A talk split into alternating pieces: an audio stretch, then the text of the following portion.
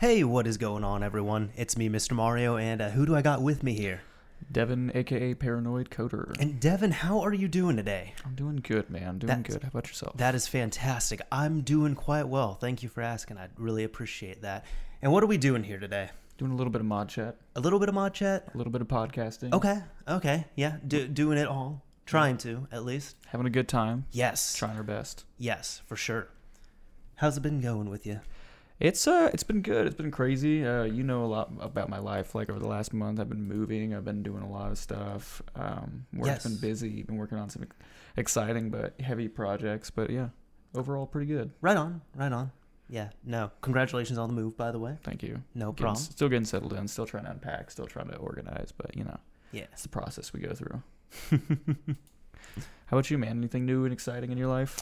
Uh, just making all these videos, having a fun time and all that. Taking a, you know, I, I'm actually taking my first day off of work here in a few days that I've had this year because I'm kind of just I enjoy my job, but I'm getting to the point I'm like, I need like even like a day break because now it's getting Mhm. to the point. There's just many days I wake up, I'm like, I'm not depressed, but Yeah, I'd like to sleep in for like another hour. I'm going. Uh, I'm going on vacation starting Tuesday through the through the weekend. So um, obviously it's gonna be you know the following week, Sure. um, not this week that we're in right now. But yeah, I'm ready for my vacation. I'm ready to have a good time, Fantastic. hanging out with family, the girlfriend. So you know, That is awesome. cannot complain. That is awesome. Yeah. Stoked. Tell me about the vacation after the show. Yeah, I need to will hear do. about this. We'll do it. I'll tell you about it more when I get back. I need to, you know, I need to go experience it. That first. works out too. Yeah. But yeah, I'll give you Pro- the deets. probably the better thing to do. But yeah, one thing uh, we ended up trying this. I guess just jumping in here before we even get into the topics themselves. We had tried this last episode, and I figured you know we could try it again if the audience is cool with that. But uh, Devin, has has there been any mods in the So- last month or so that you've messed around with? I had a couple things on my list that I wanted to get to that I didn't, but I did. I don't know if you consider this in the realm, maybe, probably, but I've been working a bit on my Hackintosh. So I'll take it. I'll take it. I'll accept that. All right. Yeah. Yeah. What have you been? You what? Uh, what have you been doing Oh. with your Hackintosh? So, uh, brief overview of Hackintoshing for people that aren't aware. Hackintoshing is basically taking a regular old PC that would run Windows or maybe Linux if that fits your fancy, and getting Mac OS to run on it. So, unlicensed, uh, you know, non-Apple hardware running Mac OS. Um, I've been doing that for a while now, but uh, I've had a few things, a few bugs here and there that I wasn't super happy with, and I ended up updating it and actually figuring out a routine to update it because uh, once you get things set up, it's not really as simple as just updating your operating system anymore. There's a custom bootloader that even gets macOS to run. There's uh, what they call kernel extensions, which are basically you know drivers for all your hardware and stuff like that because macOS isn't going to support all your hardware, your you know networking card and all this other stuff. Um, so I've been kind of working on that. I've, it's running better than ever, and I have a routine to kind of keep it updated and keep it clean. Very nice. yeah, I don't know if this I, this eventually may be something I want to talk about, whether it's kind of like um, some kind of a blog post or some kind of a video going over it or something like that. Do both. Um, yeah, uh, but you do know, a video and like showing this stuff and then do a blog write up. That'd be cool. right? Uh, but it's something that you know, there's a lot of information out there, but you know, you're not going to get like a Hackintosh dot you know hacks guide style thing. Why Uh, not? I We need wish. that. Well, that's what I'm saying. But then I think about like going into it, and I'm like, oh, I don't know if I can do that either. I think part of it is just that like every single hardware build is very different, Mhm. and there's a lot of like personal troubleshooting you have to go into. And the thing is with Hackintosh, from what I understand, I've never set it up, but from what I understand, it's that all the, I mean, once you get the hardware, assuming your hardware works, the hardware is compatible with the software, but not directly natively. So that's where the Hackintosh part comes in because you have to Right. actually modify the Mac OS operating system in a way to get it to work with the hardware that it's supposed to work with in the first place. It's gotten better and better over the years, but yeah, that's basically it. Uh, yeah, but I would run into some weird issues where it's like if my computer went to sleep, it would wake up and wouldn't have any sound. Um, various little weird, quirky things, you know what I mean, that you wouldn't experience. But as of right now, it's running basically like a native Mac. Um, I've even got it kind of all the continuity and like handoff features between my iPhone and the computer working well. So you know, I can like AirDrop files over Wi-Fi from my iPhone to the uh, to the Mac or the Hackintosh um, pretty seamlessly. Do a lot of pretty neat stuff. iMessage and all that works. So it's running pretty well. And uh, for those wondering, one of the main reasons why I do this is that I uh, this uh, I have a MacBook for work, and uh, I do all my development on Mac OS at work, and so it's nice to be able to come home to. And if I work from home, I can you know get on my actual computer and not be hunched over a laptop. So just having everything on the same operating system makes things real fluid. So yeah, it's the majority of what I've been doing, and I set up Plex. Not really like you know modding Ple- related. I love but, Plex so much. We we Yeah. just talked about this. Yeah, Like, yeah. I love it. But not really modding related, but you know, kind of like you know, off the beaten path just a little bit. You know, I don't know if anyone else experiences this. If you're in the live chat, let me know. But um, one of my favorite things with Plex was just getting it tuned just the way I liked it and getting the subtitles there. And there's something so therapeutic about going through and setting up my library and my collections and all that the way it was. So the first few weeks where I was just adding a bunch of content and setting it up on Plex, uh, a lot of my enjoyment was just from organizing the stuff. Like it was just so therapeutic to me. I'll have to like maybe get some tips from you. I haven't really actually uh, dove too deep into it, but I was really impressed with you know we used a product called Video Stream before, We did. Yes, you got Um, me onto video stream. right? And that was much more simple, much more like just. uh, I don't know how to else to explain, but really bare bones in what it could do. And I would get stuff where like some TV shows would get broken up. It would be like it would look like three different shows and like each season would be its own show i had a, a lot of weird like you know library issues that i never figured out how to deal with plex seems to have handled that all very very well. Mm-hmm. everything seems to be extremely organized um, labeled correctly. So i would be curious to hear some of your tips. Subtitles isn't something i have really gotten into but i wouldn't mind. I Mhm. don't don't mind some subtitles. Uh, Plex does do some kind of fucky things, I guess, for lack of better terms. By the time I got into Plex, it seemed like I was kind of getting into the point where a lot of people were complaining, like, "Oh, the layout's not as good, and they're doing all this other stuff, and they're messing with this, and they're like updates for previous versions yeah, like one of the controversial controversial things they did is they're removing plugin support. Right now, at this point, they have hidden it. So Hmm. if you're a power user, you can modify it and put the plugins on. But they are saying that at one point they are going to sunset plugins completely. Um, they've changed layouts. I'm okay with the layout, but a lot of people hate the new layouts on the players. I don't so. I think it's one of those things where for me, at the time I came in, because I don't know what I'm missing, I don't mind it. Yeah, and I'm not for sure, but I believe I actually heard someone on a, a Linux-based podcast say that there was Plex was more had, had open source components to it, and I think they're locking those down. I don't know if it's all of it, but maybe that's part of the reason why plugin support's going away. I'm not totally sure, but yeah. um, yeah, I've, I've definitely heard some changes. But like you, I kind of I've come into this late in the game compared to other people, and I'm fine with the layout. I'm fine with the way it's worked. It's definitely served its purpose, but I don't, you know, you know me. I don't watch a lot of movies. I don't watch a lot of TV. In fact, like a big part of the reason why I ended up doing this was so that I could enable uh, my girlfriend to watch movies and stuff like that Mhm. uh, when she's at work. You know what I mean? So Yeah. she's on her break. You know, she can just fire it up. It is And- amazing how many workplaces just don't block Plex. Yeah. And it also keeps a little bit better track. Video stream wouldn't really keep track of like what shows I had w- watched. Nah. Video stream, I will say, is super awesome if you're in this position. Um, you have your computer, you have a video file that you want to cast somewhere right now, and it's just like, oh, okay, open up Chrome, install Video Stream plugin, drag and drop your file on there, and then it casts to your TV. That's what it's good for. But using it as a main video player, I tried that for a while. A lot of videos I watched had issues and such. Um, that's really what annoyed me. With Plex, I have yet to run into videos that I have issues with. Yeah, and I never So really it just, had it just busts through everything. but I also, like I just said, do not watch as much content as you probably do. So maybe I just didn't run into the, some of the issues. But Mhm. yeah, Plex has been going great. So it's I kind of just I just used it right before you came. I was watching Ed Edd n Eddy. very So, nice. Very yeah, nice. that's that's how I was relaxing. yeah, I need to get me some Ed, Edd n Eddy, man. Oh man, I, I love it. I Still it recently this got uh, most of the seasons of Courage the Cowardly Dog. Oh my god, That was that was a good throwback. that is a great show to watch. Yeah. But anyways, what about you? Have you done anything modding related? I have, yeah. I've done a few things I wanted to talk about, and uh, I even wrote up a little list here. I'm going to keep this a little bit brief because these are things that we can talk about as we get into some of the um, threads here and such. But one of the things is uh, the PS3 exploit tools that came out. Uh, They released new tools for firmware 4.84 on the PS3, so I got a lot of experience messing with those. Um, I got to, you know, set up Han again on my Super Slim. I j- re jailbroke and jailbroke several of my fat PS3s that I have. Um, just got an overall feel for the new tools, and they work great so far. Uh. I don't want to. I want to save my compliments for later because I have a lot of good things to say. But that's one of our topics here. Uh, one other thing I did, you know, last podcast where we talked about the Switch stuff we did. Yep. Yeah, I ended up uh, finally got Atmosphere properly set up on my Switch, and it is 0.87. And I will say that the scene is just moving insanely fast on there Yeah.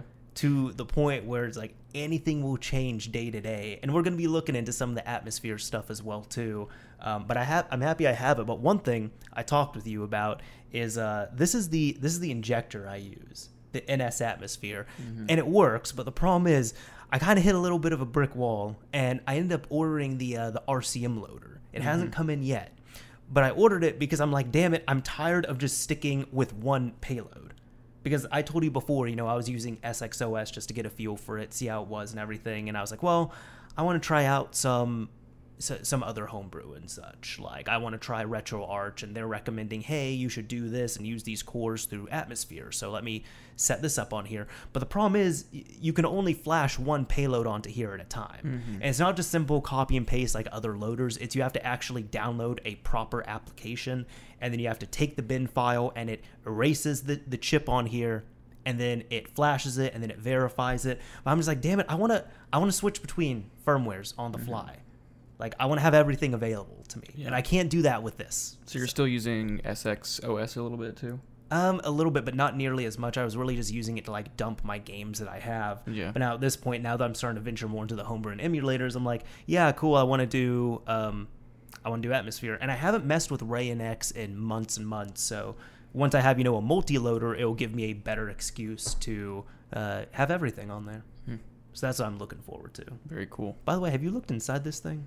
You've shown me. Okay. Yeah. Cool. Because uh, when I'm just like idle, I'll just kind of like sit here and start ripping the thing apart. And I mean, it looks like a little city on the inside. I like it. It does. It looks like they have so much wasted space. I know. I know. That's the other thing too. I know. looked at this and I'm like, I'm not an engineer, but Yeah. this can be done better and smaller. Yeah. But I mean, it's you know if it works and these probably some Chinese company can crank it out at mass scale really quickly. If it fits, it sits. Yeah. Right. Yeah. Why take time to optimize it if it works? And obviously, it doesn't really need to be that small. I mean, it's nice for just carrying it around like your bag. Well, I was gonna say it doesn't even need to be this big. This or is no, no. I'm saying in general, it doesn't like. In general, like you're not getting that much benefit about being it being half the size. You know what I mean? Like they're like, if we can make it this size for this cost, Mhm. let's make it this size because you're not really like losing a lot. Speaking of the cost on these, I, I don't know off the top of my head because I haven't looked it up like how much these take to manufacture. But I was telling you, I was like, there has to be such a high markup on these because this this little thing, it's just you know a little small board that has USB Type C on there and it loads up a file that is flashed onto it. This cannot be that much to produce at all, like one or two dollars at most, and they're selling these for an average of about fifteen bucks. Yeah. Yeah. Which they could probably even crank it up just a little bit if they wanted to. 15, but they're, 20 bucks, yeah. They're, uh, I'm sure there's more of them. You know, you mentioned the other another Oh, one. there's I've seen so a couple many. of different loaders. So yeah, the, the market's going to bring it down at, at this point. So, but it's neat. It's cool. I like it.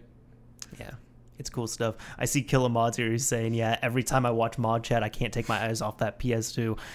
Killa Mods on our Discord server, he's always showing us like the cool PS2 installs and like case swaps he's doing. So I, I can imagine he would want to really case swap this thing. But I don't know if he would even want to because it's, you know, one of the white PS2s. But I just know that's his thing. And if you haven't joined the Discord server, check out the link down below in the description here on YouTube. And we have we have a whole lot of fun times there. You know, I really need to hang out more often there. I just like. I'm not really in any like chat rooms of any kind anymore. I used to be in a lot of IRC rooms when I was, you know, probably like late junior high, early high school. But yeah, man, I just so busy. I just can't. I can't get myself to just sit there. No, I, I, I understand. I hardly have time to just like sit at my computer these days. And I'm I'm the opposite. I'm trying to like get I'm trying to not have my free time be just in front of the computer. So I actually need to schedule free time like, okay, tonight I'm going to do PS4. yeah. Oh, dude. My girlfriend and I got a gym membership, and we've been working out a ton. Nice. It's been good stuff. Nice. So that's also what I've been doing a lot this month. I actually took up running Nice. starting about a week ago because I kind of took it as an optimization effort because I'm like, okay, when I take Lily outside, I know this is kind of venturing off topic, but she wants to sniff everything, so we don't really walk successfully. So when she's running, she doesn't have the opportunity to sniff everything, and I get more distance in in less time. So I've been running with her every day, and it's been great. She's enjoyed it too. But yeah, the the last modding related thing I did was I had just a stack of original Xboxes that were sitting in my office uh, earlier this month, and I said, you know what? There's I had some reasons for them, so I said, you know what? I'm gonna have to refurbish a few of these. I'm gonna work on some stuff. I'm gonna do a few things. And it ended up taking about a week for me just after work every night, just working through them. Because then I started really liking what I was doing and I was doing videos. And so I have a ton more content on that as well, too, that I need to cut up and do things on and such, and maybe even a product to look into. But um, near the end, I even had like one or two Xboxes that were just sitting there, and I was like, you know, I don't have a goal for these right now, but while I'm here, I might as well rip them up, clean them, refurbish them, and hard mod them. So all of my Xboxes now have been restored, which makes me feel better. That is awesome. Yeah. So big endeavor, but it was really fun at the same time to do. Very nice. Yeah. You have too many. I know, I know, man. It's a sickness. Do you really have a plan for all those? Eventually. no, some of them I have plans for. Some of them I have video plans for that I've either Yeah. done or plan on doing. And then others, it's just like, eh, it was five bucks. I hear you. Eh. I hear you. well, should we get moving on? yes, we should. Get into some real topics. Yes, we should. All right. Yeah. So I know that our first topic here on the list is something that uh, I guess I don't know. I mean, it's pretty neat. You probably know just a tad bit more than I do. You have more PS Vita experience than I, Sure. but I do think I looked into it and I think it's really freaking cool. Mm-hmm. So it looks like TheFloW has come out with some more news.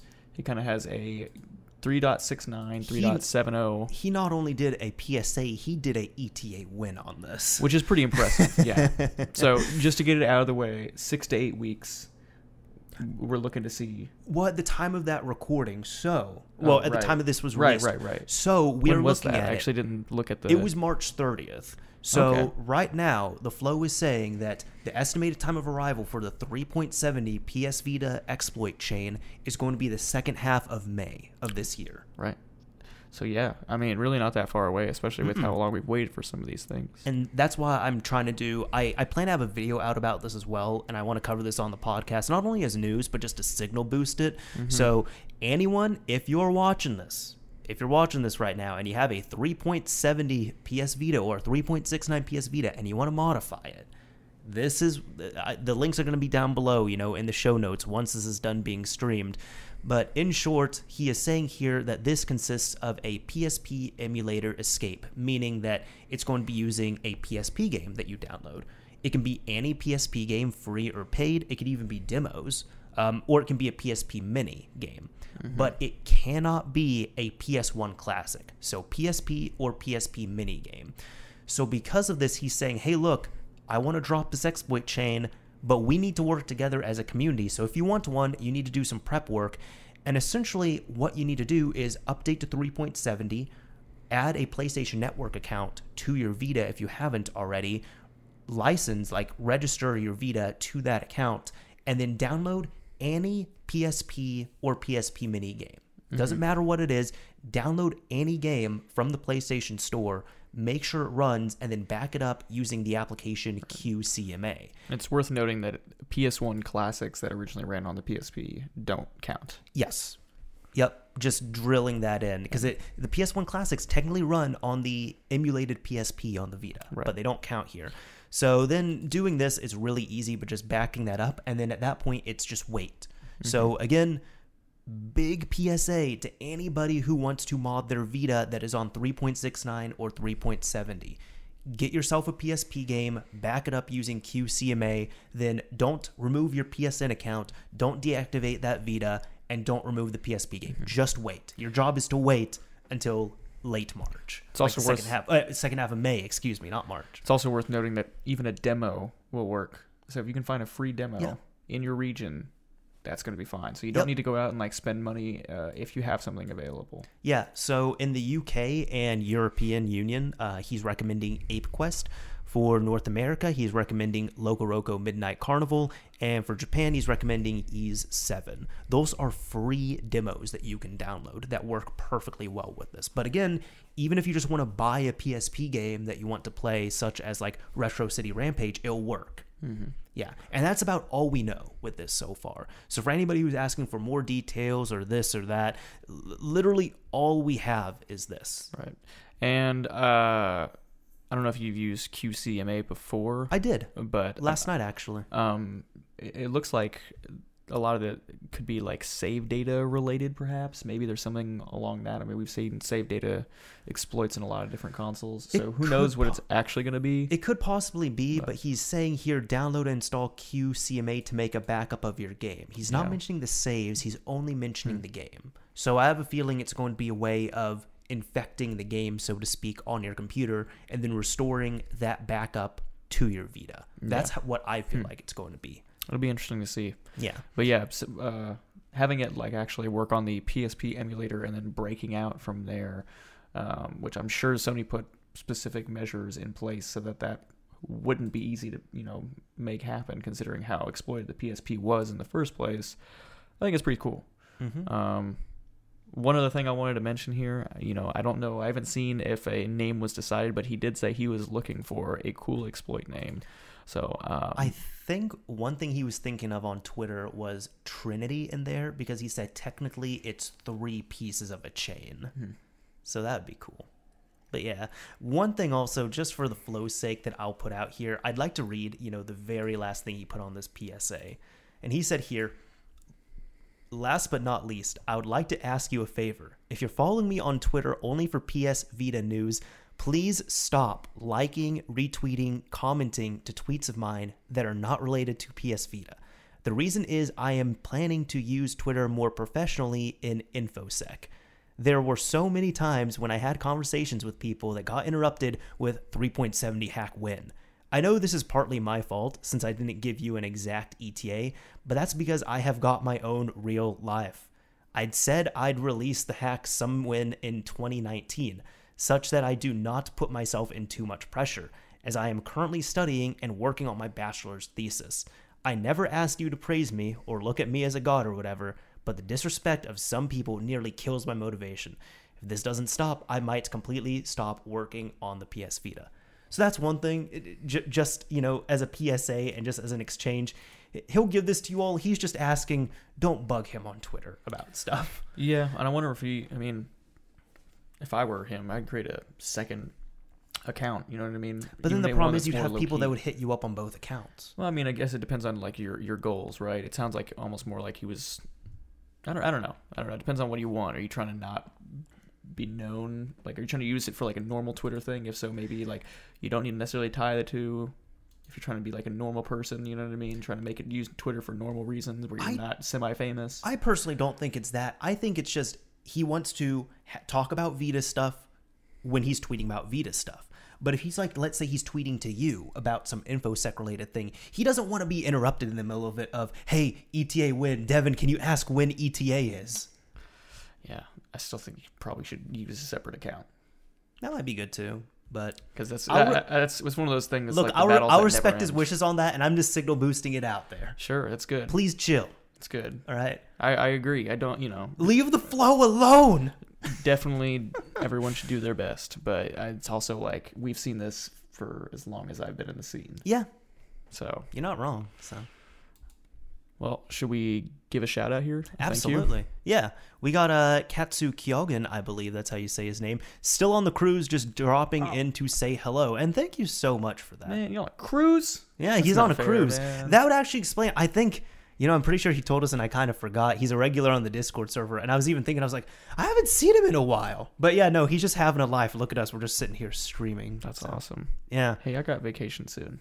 Yeah. I'm just not going to be out on the sea. Well, not on a boat, yeah. but Gotta love it. That's awesome, man. Congrats and thank you. I'm sure that you're probably spending some money on the cruise, so I appreciate the dollars floating our way. Yes, the two dollar donation. We appreciate that. It goes towards worthwhile stuff, like this table, for example. Everything helps. Yes, It's very awesome. everything helps. We have to start thinking about the next investment too. Yeah, There's always got to be something to upgrade. yeah. Although, as I said, I'm pretty happy with where we're at now. Thankfully, we got mm-hmm. you know the microphone set up. We got the desktop here. We got the the lighting, the camera, and everything. And I can tell people this. So I ended up. Uh, I finally tried out Arctic's MX4 thermal paste for the first time. And I ended up repasting this desktop that I'm using because I got this desktop that we're streaming on for free. And I cleaned it, but I didn't repaste it because your boy was lazy.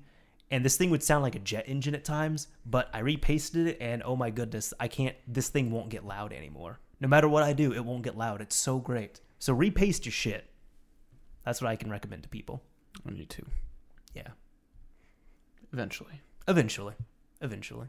Yeah, I've, I've, I've had my PC for almost four years now. That's fine. Some people are like, oh, you need to repaste every six or 12 months. No, you don't. Yeah. You don't. I mean, I did do it myself when I did it with some higher quality paste. Yeah. I don't remember exactly what brand it was, but I remember I didn't I didn't cheap out. Mm-hmm. Um, but it's been that long, so probably would be worth doing it again. Yeah. And Tristan coming in hot with his two dollars. He said he had it ready. He's no liar. Thank you very much. yes. Thank you very much, Tristan. It's awesome. Yeah, Tristan Leonard, thank you so much for the $2. And he's saying, got to get mine in here, just dropping in. So, yeah, very much appreciate that. yeah. Hopefully, uh, both of you guys can stick around for the whole thing, but especially with you, Katsu, Kyogen, you got to get back to the cruise. I understand. Are there seriously two people watching this from a cruise? Geeky, uh, yeah, Geekest Fox is saying, I'm on a cruise too, Katsu. Everyone's on a. We're the only people who aren't on a cruise. It's season. It's that season, man. Is it really? I don't know. It's good weather. So I've never been on a cruise, so I don't know. I don't know. I mean, it seems like it. Would you go on a cruise in the winter? Probably No. when like the weather's Well, starting to I get would. good. Okay, Devin, I would go somewhere that has nice weather and then go on the cruise. Mm. But I also, I'm, I'm almost a little nervous about going on a cruise because I don't know if I'll have, you know, like major anxiety or you know hardcore seasickness or what. Like I don't know because I've never mm. been on a cruise. I don't think. But I've been on boats and I've been fine. Yeah, I've I've like fallen asleep on a boat before, like a small like a pontoon style boat, like water rocking. Like I do not get seasick, which is very nice.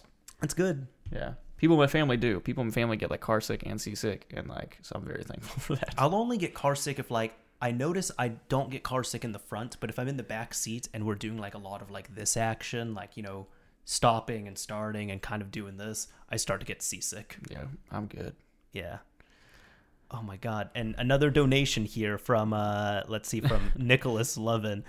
Oh no, I have a bank account now for five dollars. Nick, thank you, but dude, I Save your monies. th- no, because I, I know with Nick he was thinking of buying some stuff, and I'm like, just save your money, man. But we appreciate it. It is. It is. Yeah. I mean, seriously, uh, you guys don't know how much. Like, I mean, I, it blows my mind just you know even getting a couple dollars. So Big love, yeah, big love. for sure. Big love. I've been saying that a lot. So. But- All right. Before we get another donation, let's try to get at least one more story in. yes, yes, Uh, this isn't a story, man. This is a fact right yeah. here. Right here, a release. Yes, you will. we got a release. You want to cover this? Or you Uh, I can I can start it off. Go ahead, Um, go ahead. basically, the uh, Dark Souls inspired homebrew for the PS Vita. the one we talked month? about last month. Yeah, Yeah, so it yeah, was- by Vita Hex. and there was a Patreon going for it for like you know early early builds and uh, some exclusive content for it. But now it looks like it's released to the public. Mm-hmm. So it's definitely being labeled as alpha still, um, but it's pretty sweet. So I don't know uh, if you know if a lot has changed um,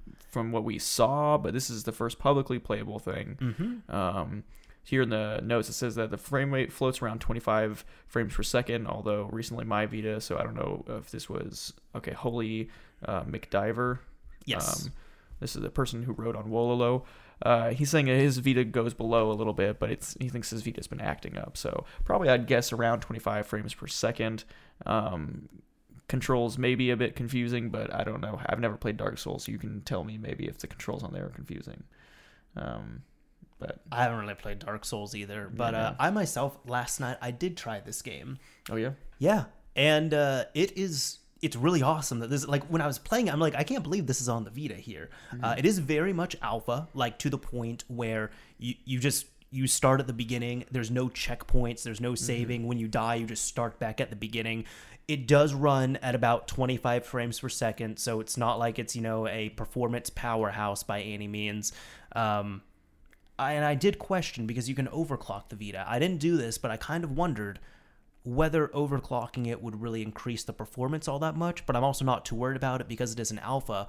But again, for what it is for a homebrew alpha, it's really awesome. And I am not a challenging game player person, so I died at like the first big enemy, and I was like, "That's it for me. I'm good. I'm not trying to get pissed off." But big thanks to you know VitaHex Games for working on this. I even told them on Twitter. I said, "This is really awesome for a homebrew alpha game." I am not awesome at it, but I hmm. very much respect this. Well, and also, I mean, if it's like Dark Souls, Dark Souls is infamous for being really hard. Yes, that's the whole point of it. Get good. Um, I'm kind of there with you. Uh, games have a certain level of like frustration, and if they give me that much, that like I, I will bow out. You know, I, I'm in it, especially with my lack of time these days. I'm in it to play, have fun. Yeah. which is also why I still enjoy playing Pokemon. It's not that hard, but it's fun, and I enjoy it. Now, you did mention that there are no checkpoints, saves, or anything like that right now. Um, they did mention that uh, they're working on these elements, and they're going to slowly trickle in with future updates. So this is probably not going to be a permanent thing.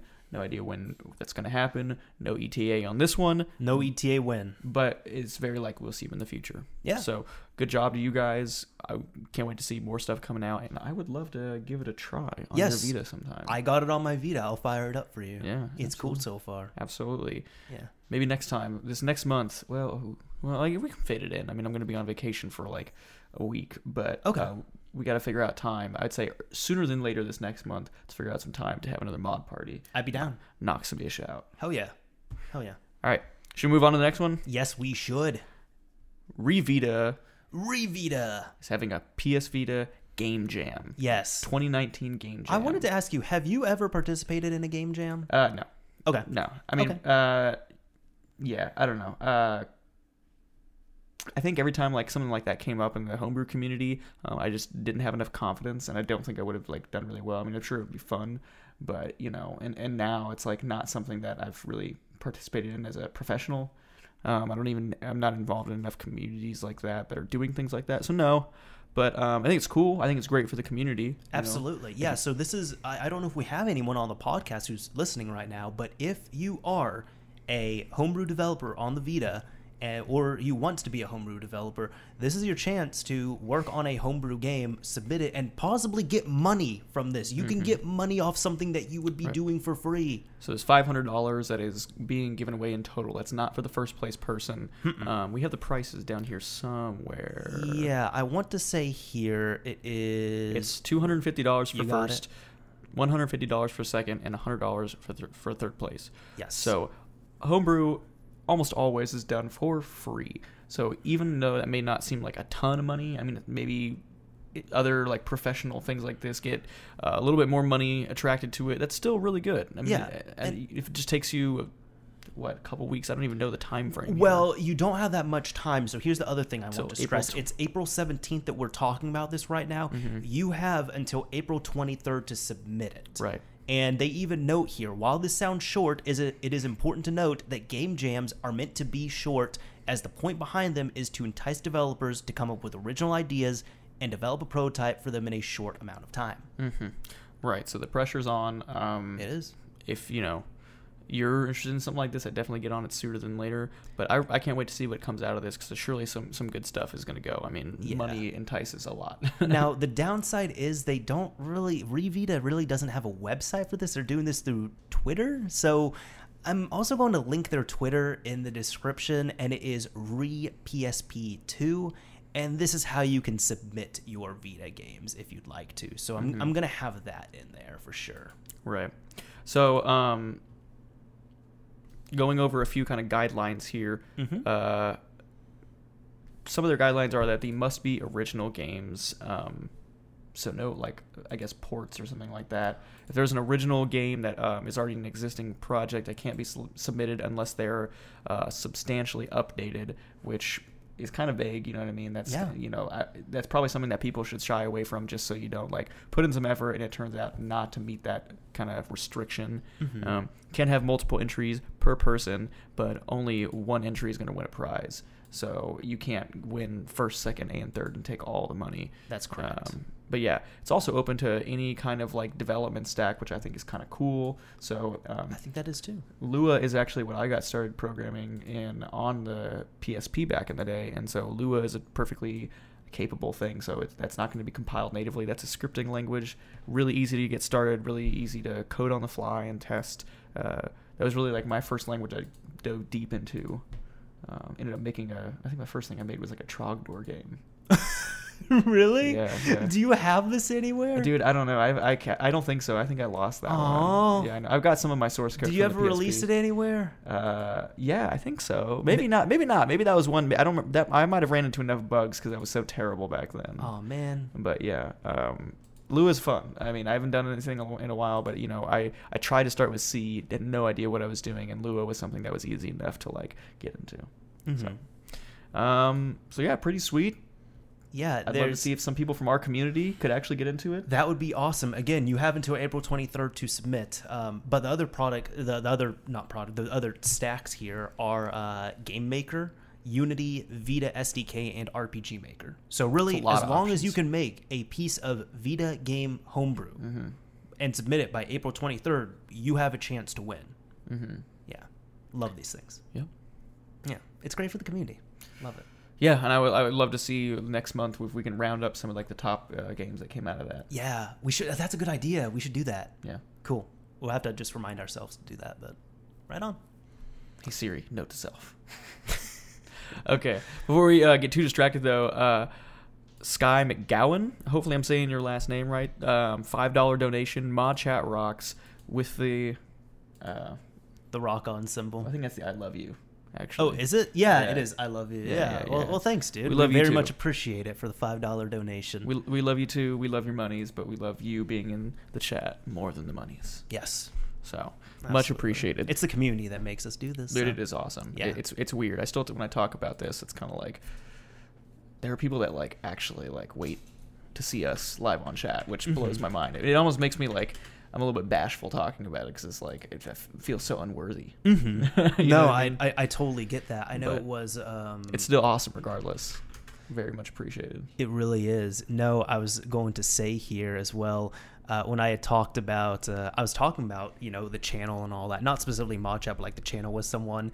And uh, you know when you when you get caught up in the numbers, it's easy to kind of blow this off a little bit. But I'm just like, oh yeah, you know I've been doing this for a while. I almost have a hundred thousand subscribers, and you know it's all. I was talking with someone who was talking about you know perspective and everything, and he was saying, well, dude, that's like you you have more subscribers on your channel than people to fill up mini stadiums out Mhm. there.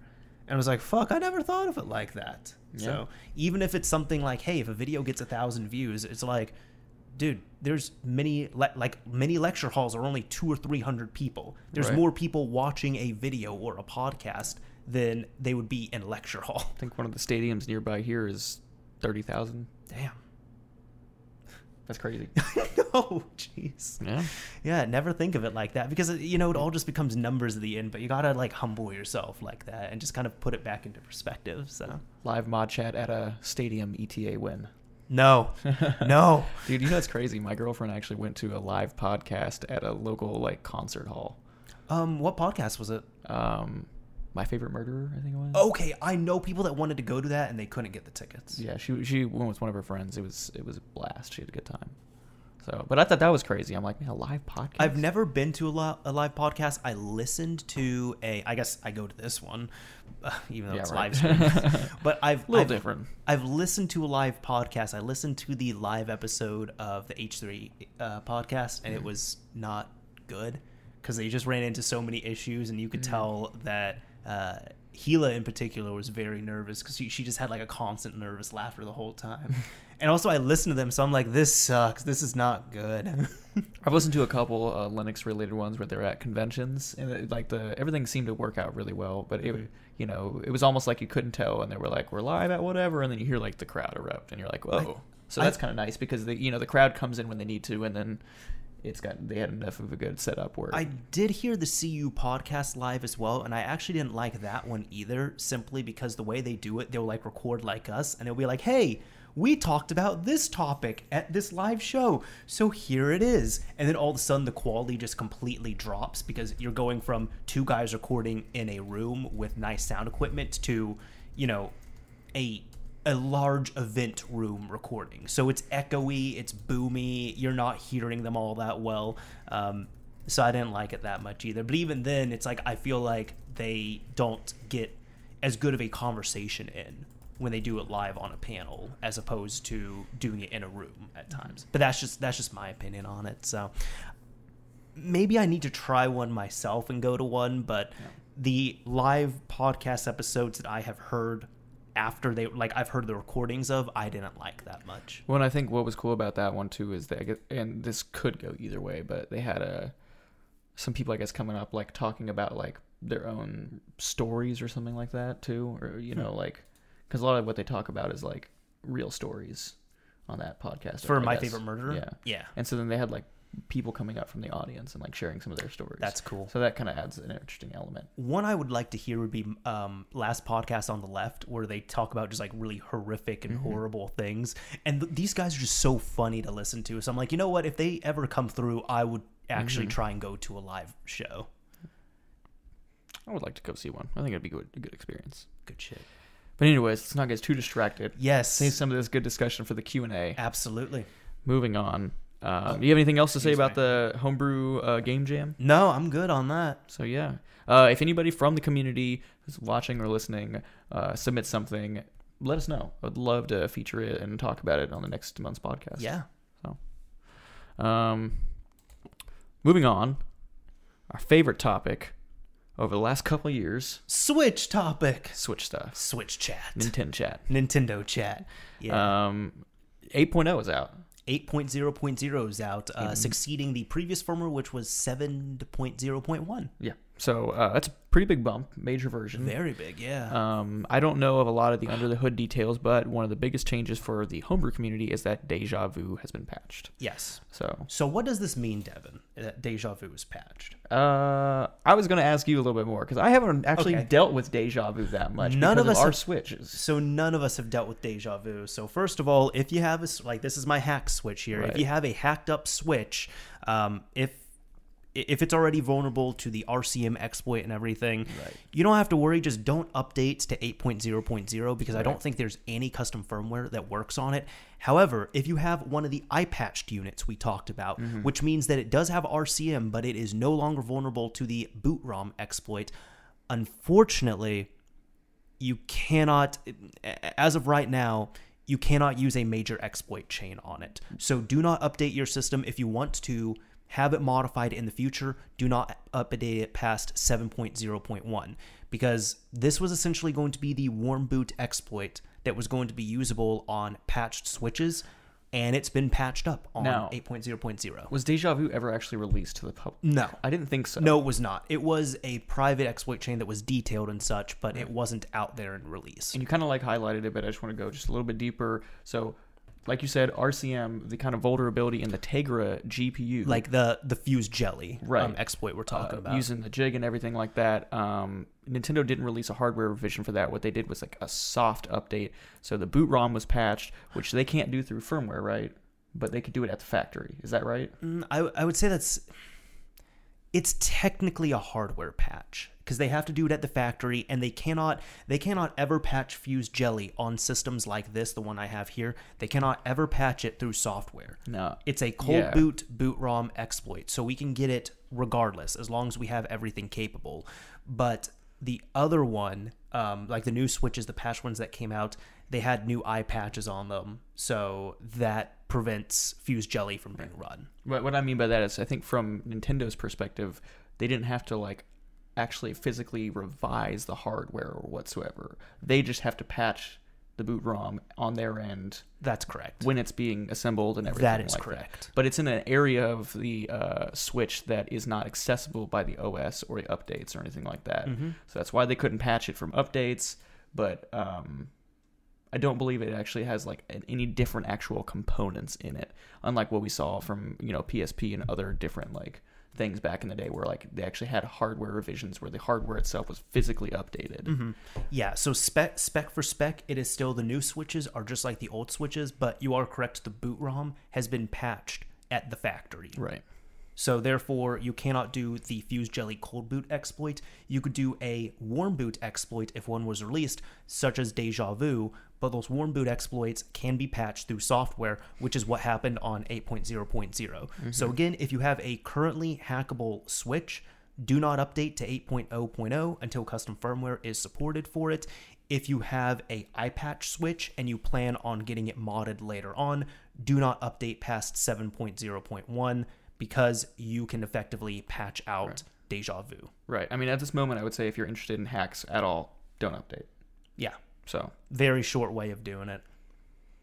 um, yeah, I don't know if there's a whole lot more to speak on this. Um, I don't know about any like really major feature changes for 8.0. Um, I didn't track that personally. yeah, Yeah. it wasn't really of interest of mine. In fact, like a lot of their feature updates lately have not been that grand. Uh, when we get some real, Mm-hmm. We still have no folders. We only have white theme and black theme. We Yeah. don't have.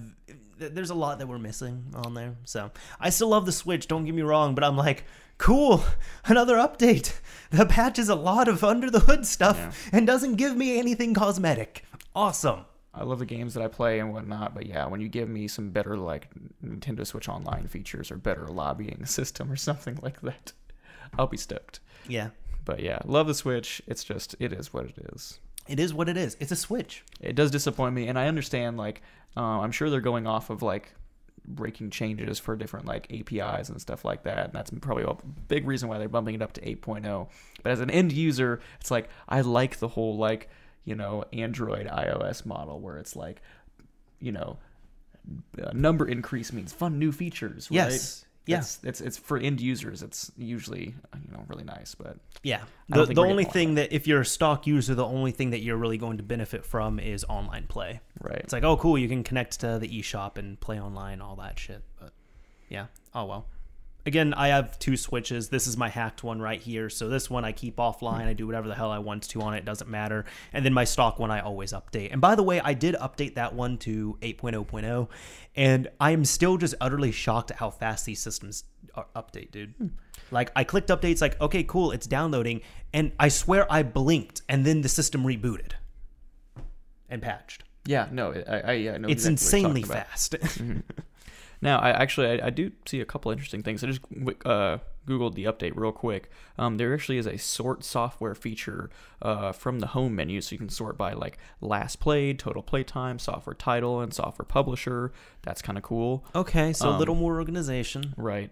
Uh, a couple view all available news options. This news could have been a 7.1. right. All right, Um, you didn't have to get me excited with 8. 15 new uh, icons. Here's one. Uh, again, another one of those like, why the hell wasn't this available at release, let alone a year ago? Mm-hmm. You can now transfer your save, uh, yeah, your save data from Switch to Switch. So we're not talking cloud backup, but like on the 3DS when you could like transfer your like. I thought you could do that already. Oh. I thought you could transfer your data from a Switch to another Switch. I don't think I'm so. pretty sure there was a feature to do because we talked about this before. We talked about your brother possibly getting another Switch and how we would do it and say like, "Hey, we could do this all." No, no, no. That was like if we got if we got a new one from GameStop, maybe. No, but I was telling you that you wouldn't be able to do that through GameStop unless GameStop allowed you to have both switches at the same time and you went through the system that was there to transfer your data from the old one to the new one and then you relinquished your old one to GameStop. Yeah, That's what we were talking about, but we had a discussion, I remember, about transferring data between switches. Hmm. Yeah, yeah. I think you're right. Yeah. I don't know. I- think what you might be reading, I think it's selective data now. So if you want, you can transfer a few saves, Yeah, maybe. but it used to be all or nothing. Hmm. That Like- might, that might be it. Previously, to do a data transfer, it was, hey, you're doing a data transfer because you're getting a new Switch. yes? My favorite feature: disable waking when the AC adapter is disconnected. Oh, that'd be nice. Because every time I unplug my Switch from the dock, I like to pack it away. I hit It's the like, lock boop. button again. Yep. I'm like, crap. I might Yep. do that on my main Switch. Uh, I don't know. So just you know, not a lot of stuff. Yeah. And yeah, even Exceed just uh, verified. He said you could system transfer. Now you can just do the save. So Gotcha. yeah, because I was gonna say system transfer was a feature we talked about before. Mm-hmm. Yeah, because the time, the, again, the, the time that we were talking about, it was you can system transfer, but I don't think GameStop will allow you to have two systems at the same time That's right. if you're just doing a trade in. Gotcha. Yep. Which means now, well, I guess if you if 8.0 gets updated on custom firmware, would it be possible maybe to like transfer your saves between your hack switch and your main switch? Mm, you're yeah. That's yep. You could w- without witut a save manager. You're saying Yeah, you could do it officially. like from your official non-hack switch to your hack switch. You could. Ooh, maybe. We'll, we'll have to see. That might be that might be a fun experiment. yeah. All right. Yeah. Well, coming down off that little hype right there, we're entering a little bit more somber news. I know. they killed know. Deja Vu, and now they're trying to kill MVG. I don't think they're trying to kill him, but they're trying to censor my boy. All right, It's trying to censor him. not happy.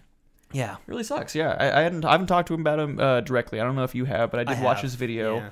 uh, and it's a bummer, man. It is. It is. So for for anybody here who does not know, MVG, we're talking about modern vintage gamer, fantastic dude, friend of the show, dear friend of mine. Been on the podcast dear friend of- times. three times, I Three think, at this yeah. point. Yeah. But he ended up making this horrible. The video's not horrible. I just think what happened was horrible. He made this horrible video, not content. Okay. He made a video Called called horrible news. Yes, there we go. I've been censored by Nintendo. Fair use means nothing. And in here, he essentially says that, in case you don't know, he has made great videos about the Nintendo Switch, showing the homebrew features, showing, uh, you know, homebrew applications, showing emulators and all that stuff. And Nintendo has started using the Content ID system through YouTube to video, like to claim audio visual rights on his videos. And also to be clear, in these kind of videos, they're not like promoting or even teaching uh, anything about piracy. You know what I mean? He's not really doesn't seem to be. That's not the main focus of it, no. Well, no, I mean, but in general, when you're talking about like getting attention on like hacking video game consoles, a lot of times piracy is like one of the biggest. yeah, he's not he, he's not ma- making videos saying something like this is how you get free Switch games. Right. And even like yeah, you, you can continue on, but like what did what was the problem?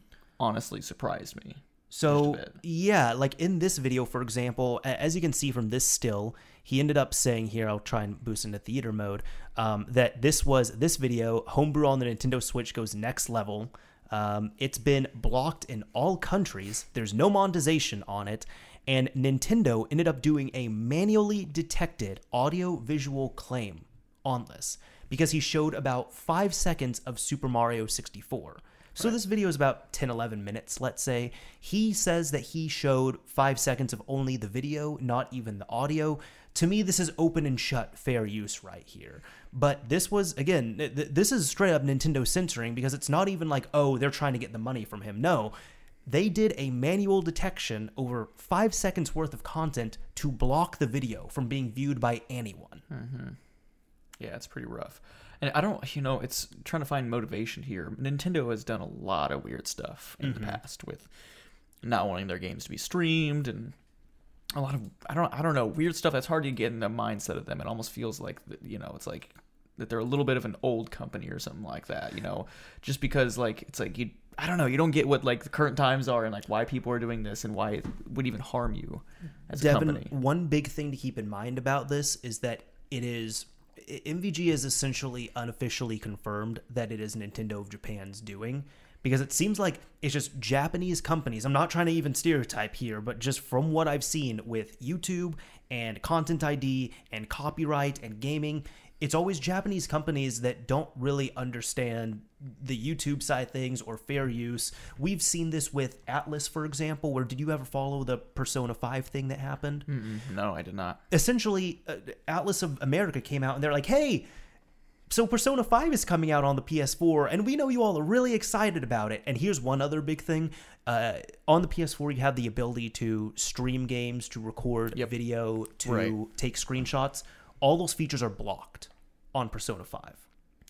You can't do any of those on Oh, PS4. weird. So they're all blocked, but Atlus of America ended up saying, "Hey, look, uh, we're really excited that you all probably want to do let's plays and streams of this, but our Japanese counterparts don't quite see eye to eye with us here. So we have some restrictions that we'd like to put on you.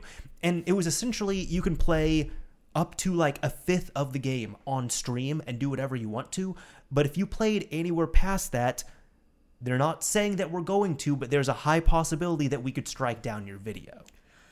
Man, it's a bummer. Yeah, so they were, um, and I think for a while, Atlus of Japan was doing that, and I believe they've cooled down at this point. But even Nintendo, they tried to do their own Nintendo partner program here on YouTube, Yep, where they this. content ID'd all the stuff, and they said if you want to make money off this, you have to go through our partner program. Or you have to submit these videos to us, and they have to adhere to these guidelines, and you can play these games this way, but you can't play these certain games and all this other stuff. Um, so it's generally the Japanese side of these game development companies that try and really control the user generated content that's put out there. While as the European and the American branches are like, hey, just have fun.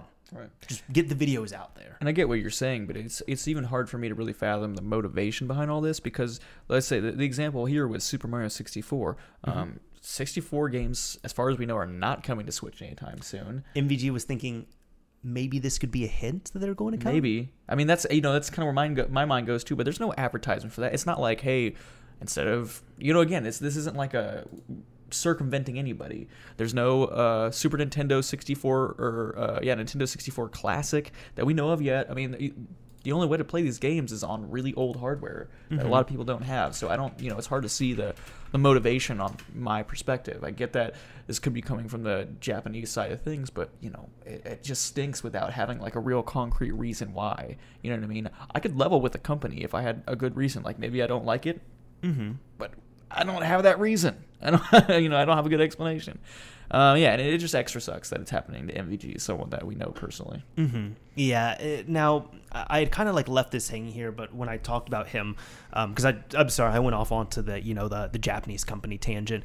But when I said he kind of officially, unofficially um, confirmed it was Nintendo Japan, uh, he had specifically said I don't have the tweets in front of me, but he said that he disputed the content ID matches and they were rejected at nighttime here in the U.S. and it was like 11 o'clock in the morning in ja- in Japan. So it was during their business hours that they were they were coming in, and they were also being rejected, the appeals and such.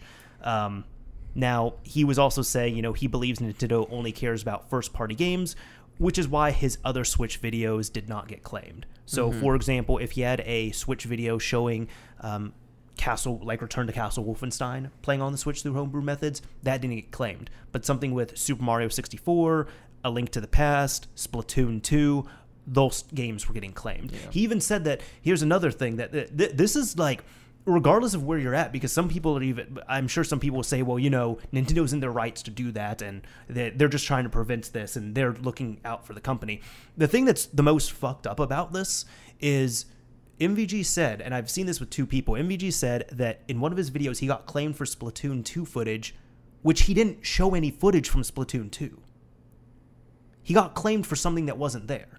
Another YouTuber actually had the same thing happen, and he talked about it. Um, Tech James, he now I didn't see the video, so this is allegedly, but he said that he also got a content ID claim like this for Super Mario 64 footage in a Switch homebrew video, which didn't have Super Mario 64 footage in it.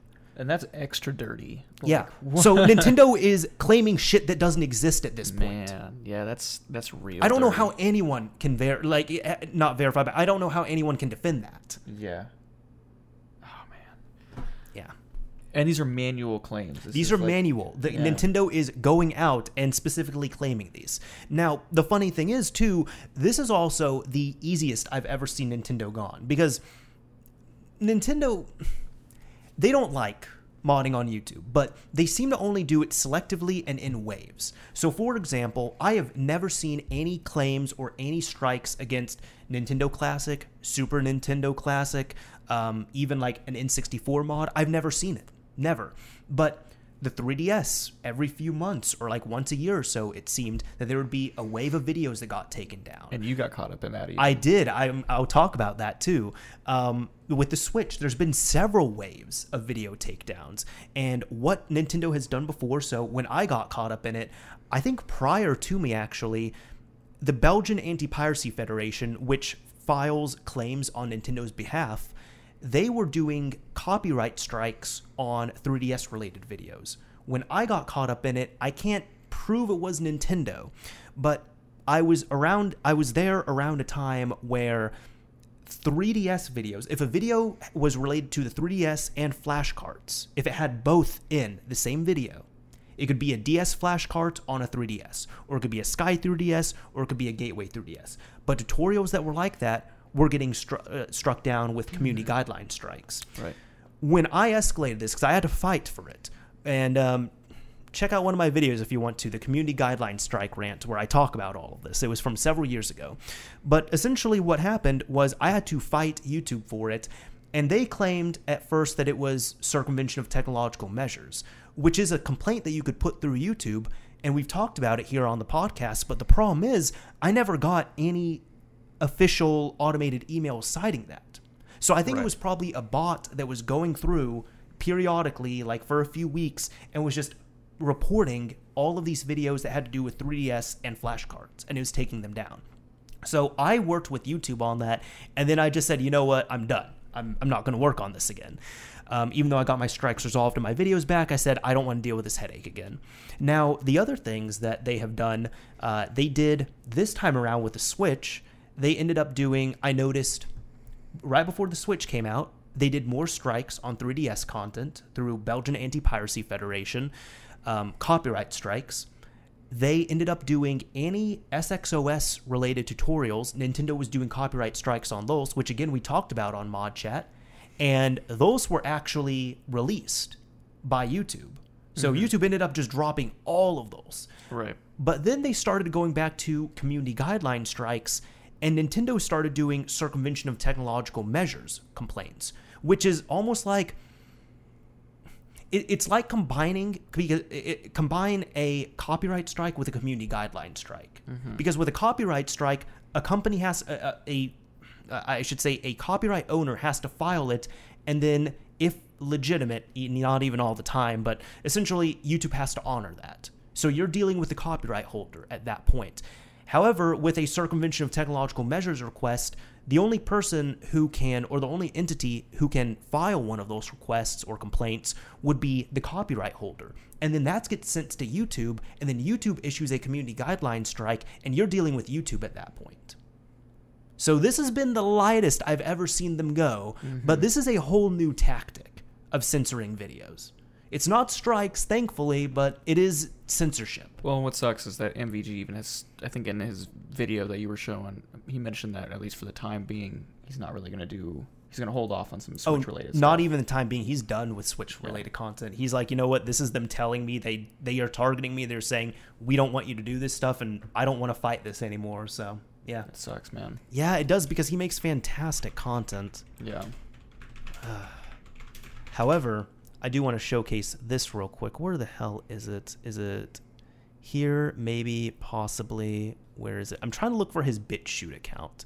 And I think I'll just have to, you know, find the link and all that on here. But for anybody who is wanting to see his existing Switch videos, he has re uploaded them all onto his BitChute account. So they are still viewable. They're not viewable on YouTube, unfortunately, but you can still watch them regardless. Again, he's not going to be making any more, but it is nice that they are still viewable because, again, they're fantastic videos. Mm-hmm.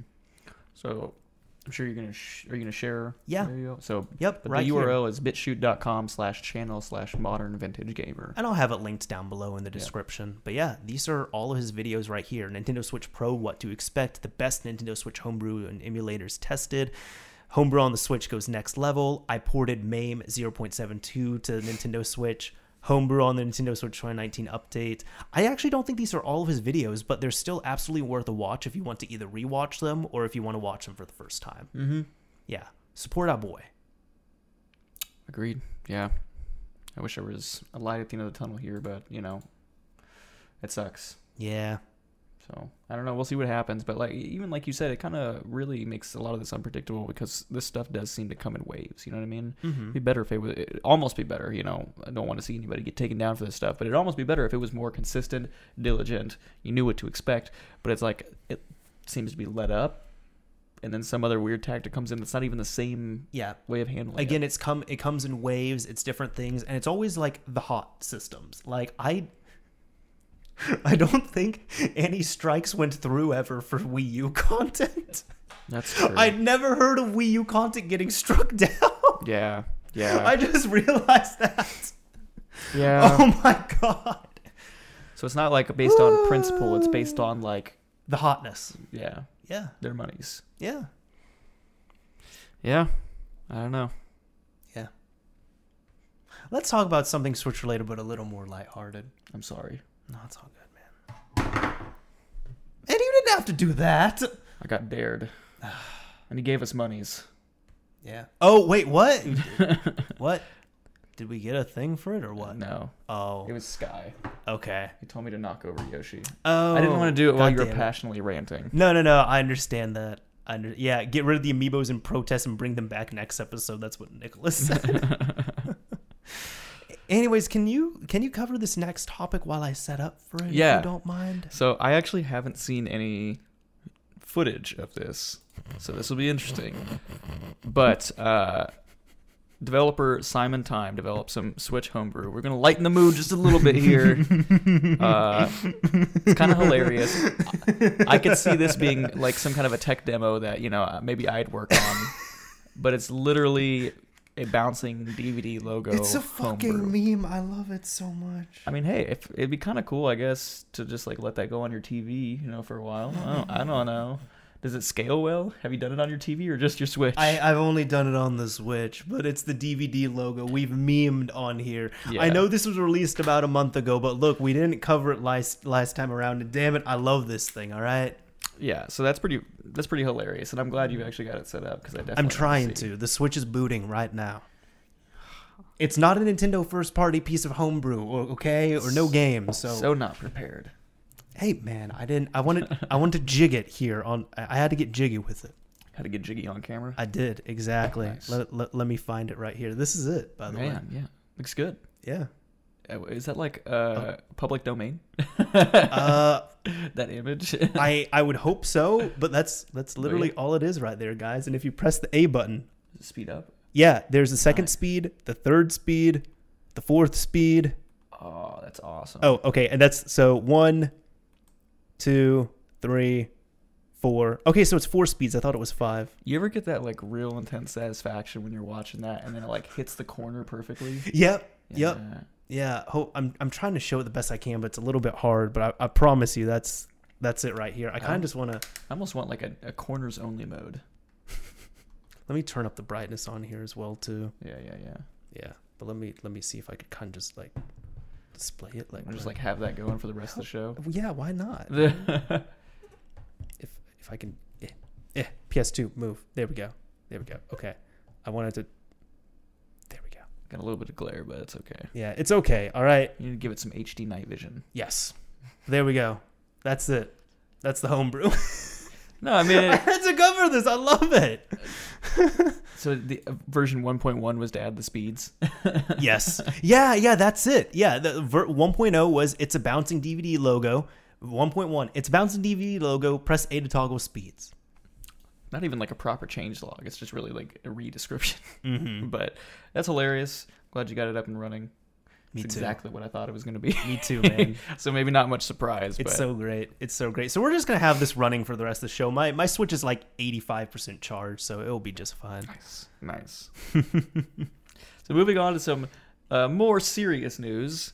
Uh, We have, but let's see if it let people let us know if it hits one of the corners. I want to see that. oh yeah, yeah. That is Yeah. like the most satisfying thing ever. yeah. And like especially like when you're not sure, you're like, is it? Is it?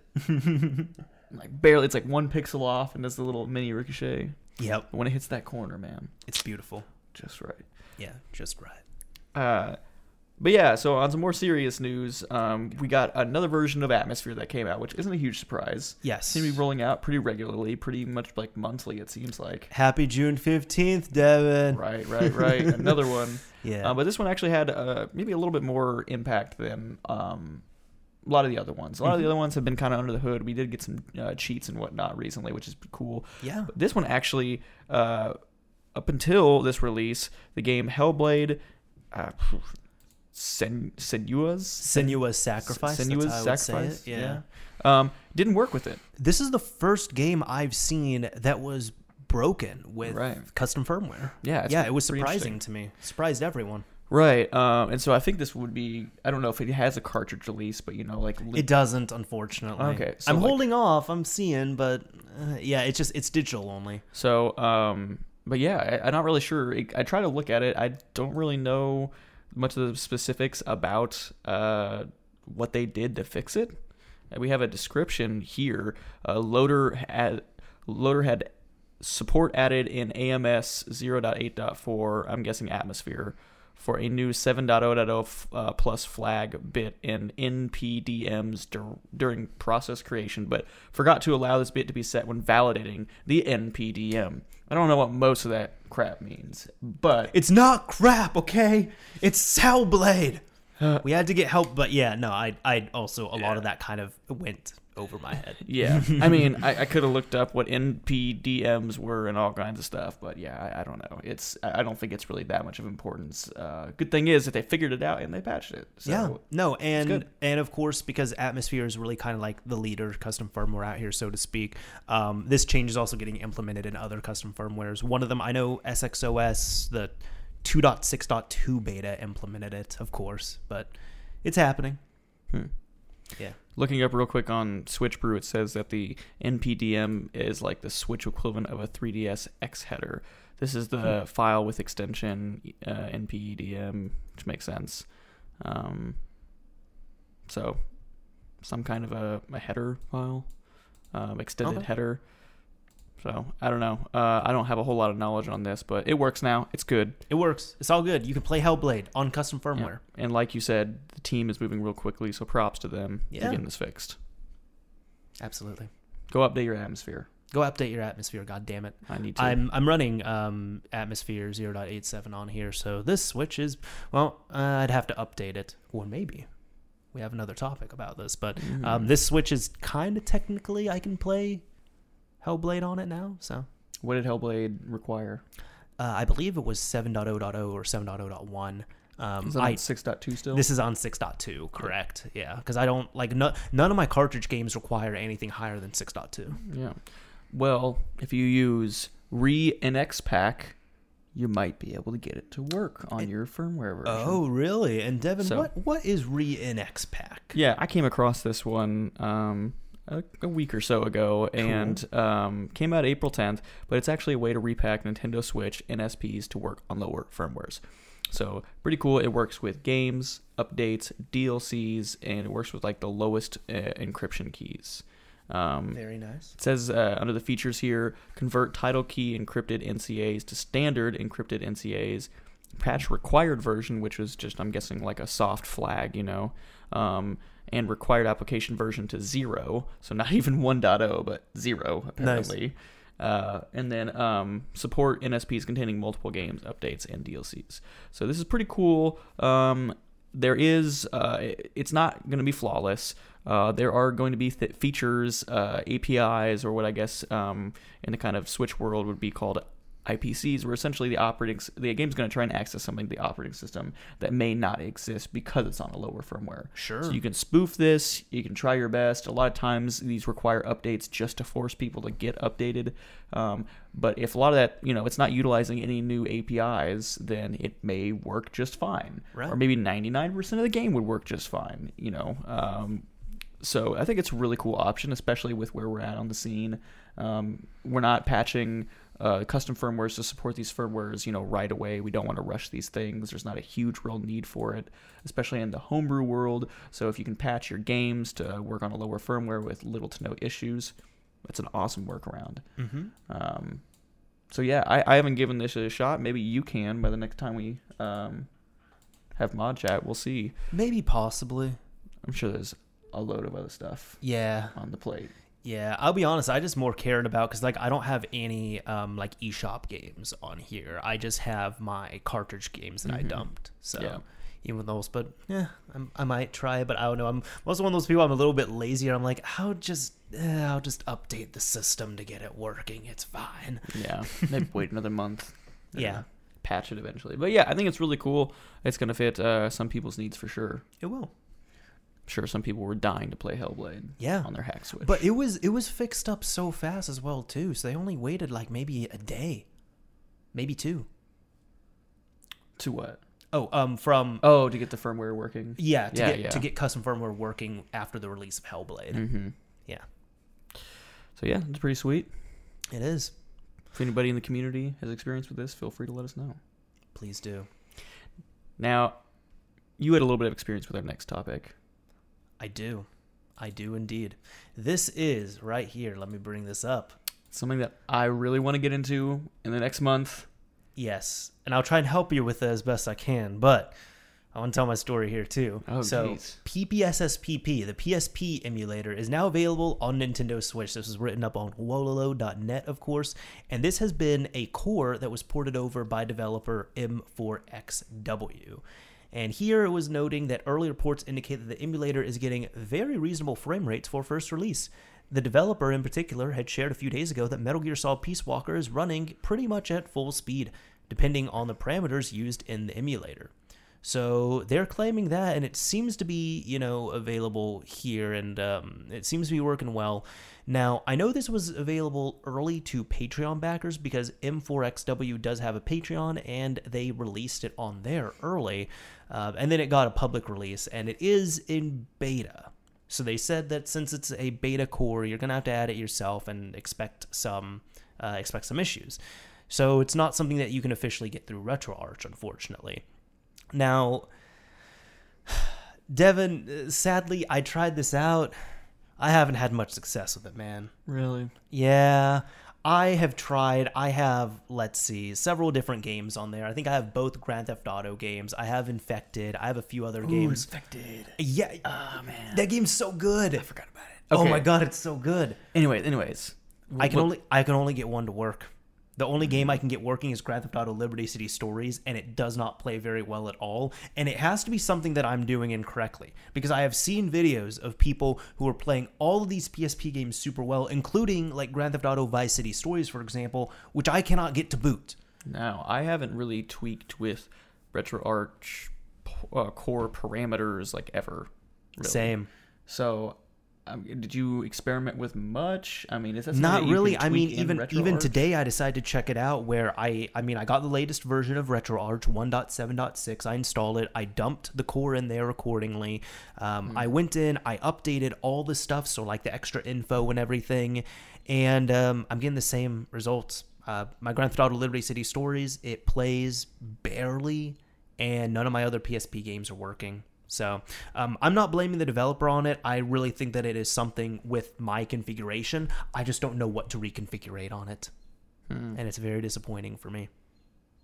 Well, hopefully there's going to be, you know, maybe my next mod chat there'll be a little more news. Maybe I, I mean I want to get my hands on this. I would love to like.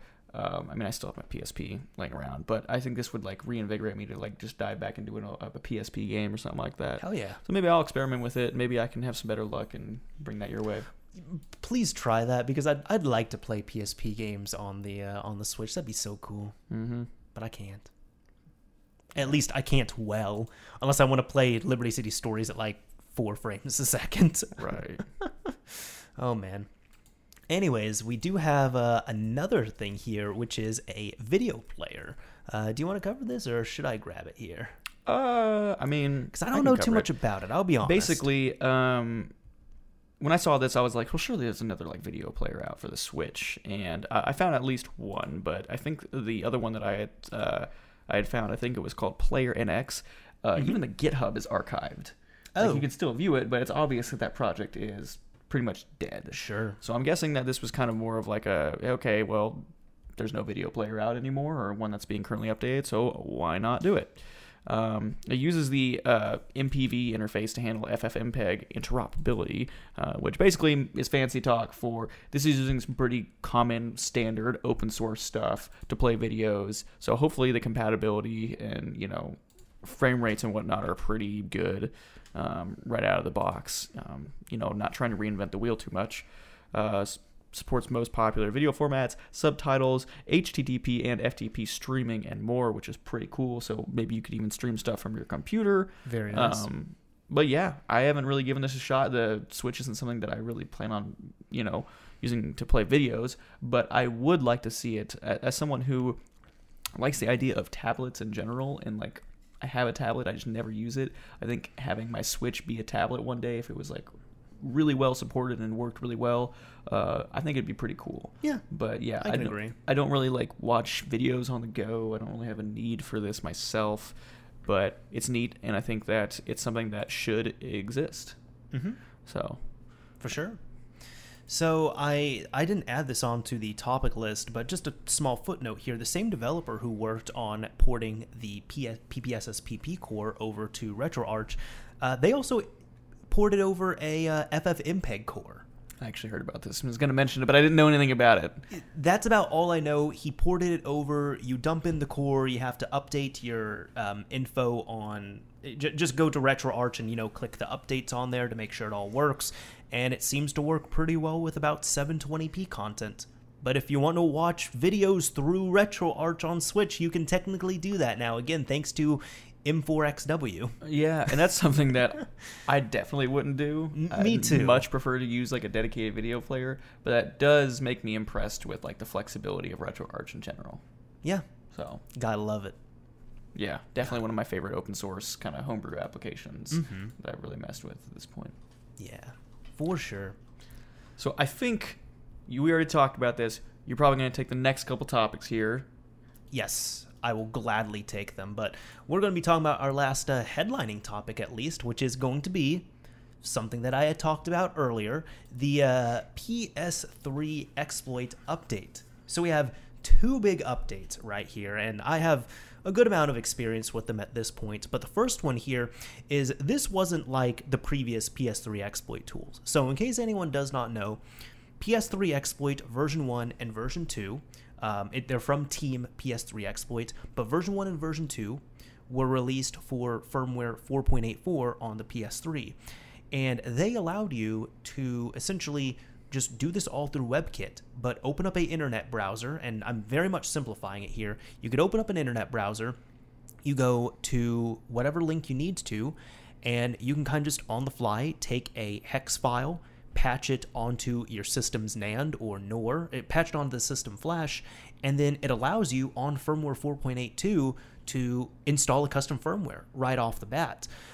Essentially, what would have to happen before is somebody would have to open up the PS3 completely, and you would have to take a NAND patcher or a NOR patcher, and you essentially have to dump your system flash, you apply a patch to it, flash it back over to the system, and then that patch is essentially a flag which allows your system to flash a custom firmware directly to it. This completely bypasses the need to open up your system and do any of that because you're using the WebKit magic there to patch your system's flash from a file on your USB drive.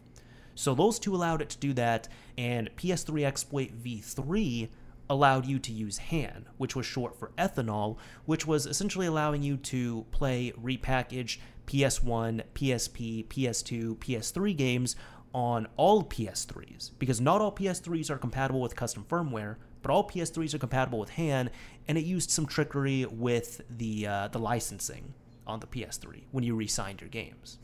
So that's a quick TLDR of it. Firmware 4.83 came out of nowhere, blindsided everyone because it'd been like over a year that the PS3 was exploitable, and it patched these, of course.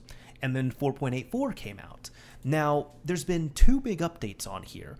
One, there's a whole new firmware that's out, and it is hybrid firmware 4.82. No, uh, 4, 4.84, excuse me. Point two.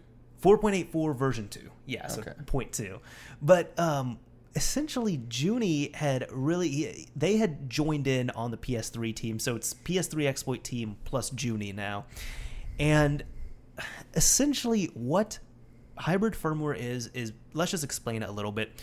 OFW is official firmware, straight from Sony, stock, you know, no magic on there. Custom firmware is the custom firmware. If you're running custom firmware, you have all the extra stuff on there that you want to, and your PS3 is jailbroken if you're running custom firmware. Hybrid firmware is, again, I'm very much boiling it down here, but they ended up taking the WebKit that was exploitable from 4.82 and injected it into 4.84. So at that point, you have a essentially stock firmware 4.84 which has been injected with the 4.82 exploit, like the 4.82 WebKit, meaning that you can use the tools that the PS3 exploit tools I just mentioned as long as they have been updated to use the 4.84 firmware offsets. Mm-hmm. So this just, again, boiling it down, allows you to have firmware 4.84, like a stock variant, with 4.82 WebKit running on it which is awesome. There's been nothing like this out, so this is so awesome to see. Yeah. yeah. Definitely a cool workaround. It is. Yeah, I, I, I just I love the idea behind this. So essentially this if you install this only, this is not just magically hacking up your PS3. So a lot of people are like, cool, I've installed HFW and my PS3 is acting the same. I can't do anything else that's when the tools came out. So all the tools were updated. PS3 exploit HAN tools and the regular PS3 exploit tools for custom firmware. And that was the HAN tools and then the flash writer and the flash dumper. So now at this point, you can run Han on 4.84.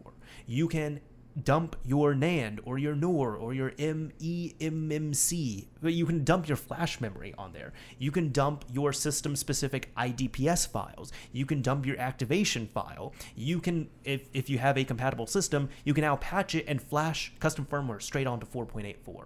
And it works super well. So all of this is out. I've done tutorials covering these as well too. And it's it's great. Now it is the same compatibility as before. So again, only certain PS3 models are capable of installing custom firmware, so it doesn't affect that at all. Meaning this, if your PS3 last time around wasn't compatible with custom firmware, it's still not compatible with custom firmware. Mm-hmm.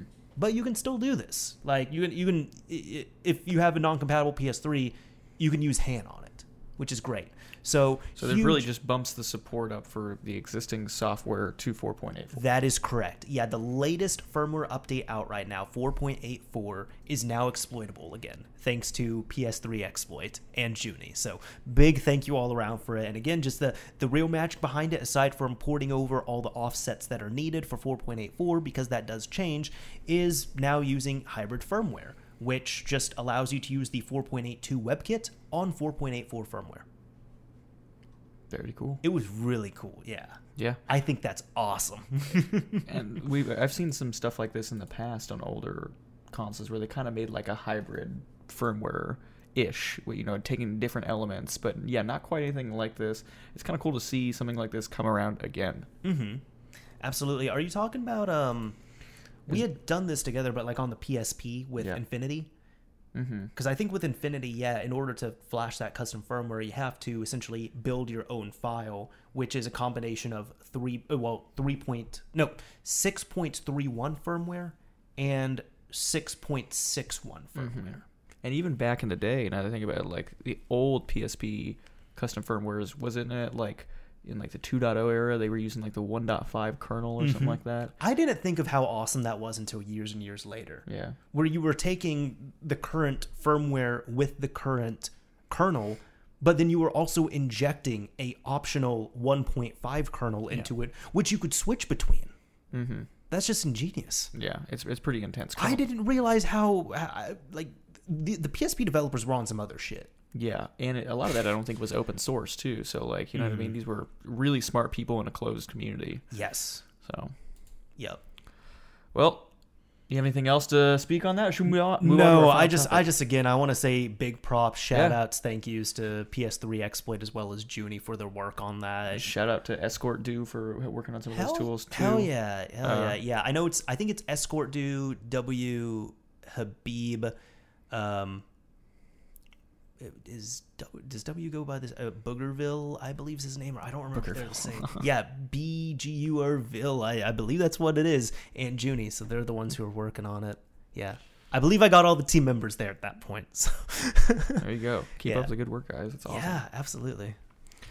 So our final topic. Our final topic. Devin linked this one to me, and I was like, I, uh, I, what? Yeah, it's kind of interesting. So I actually didn't see uh, the original video that was kind of a precursor to what we're about to talk about. Sure. But basically, on April Fools, uh, some developers in the Wii U community actually released a video of the Wii U running Mac OS, and it was an old version of Mac OS because the Wii U runs PowerPC uh, architecture, and Mac OS used to run on PowerPC architecture, so it kind of made sense. I mean, they had a pretty good like uh, setup there, and really, what it was, someone actually developed a uh, VNC client which for people who don't know what a VNC client is, virtual network computing, it's basically a way of like sharing your desktop uh, and being able to control it to an extent over uh, the you know network. Mm-hmm. So instead of actually running Mac OS, they were uh, actually just streaming Mac OS from their laptop to the Wii U.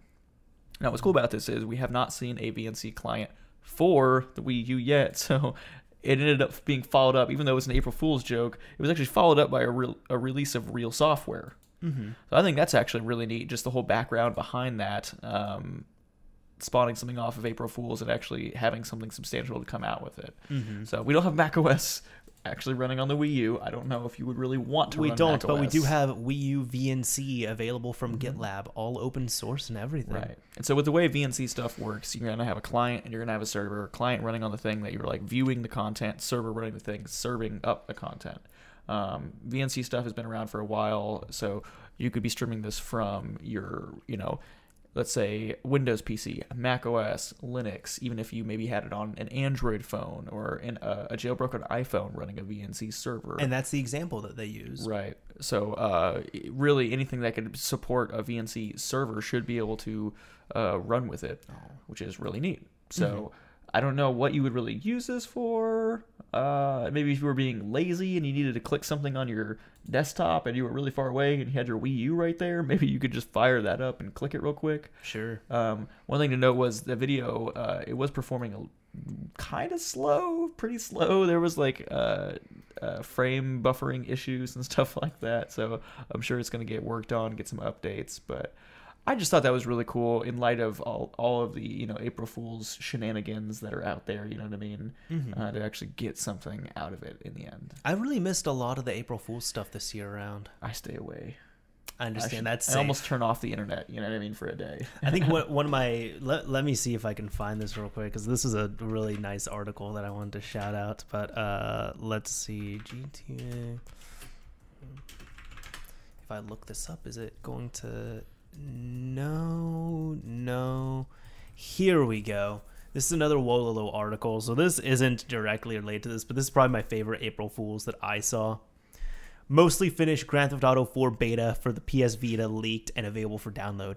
The game which could have saved PS Vita, which was never meant to be. Ah, that's pretty good. Yeah, and if, if you read this, like, I mean, I went in, I was like, okay, this has to be an April Fool's joke. But if you read it, and this was not April Fool's, like, let's say if this was released like March 22nd, you can read this and be like, oh, this actually is, yeah, that makes sense. Mm-hmm. So big props to, I want to say it was, yeah, Aurora who wrote this. Like, I remember reading this, I was like, okay, it's obviously April Fool's, but this is actually, I like this one. Nice. so yeah, that's all I really have to say about that. Um, pretty neat news piece of software. Sure. So can't complain too much.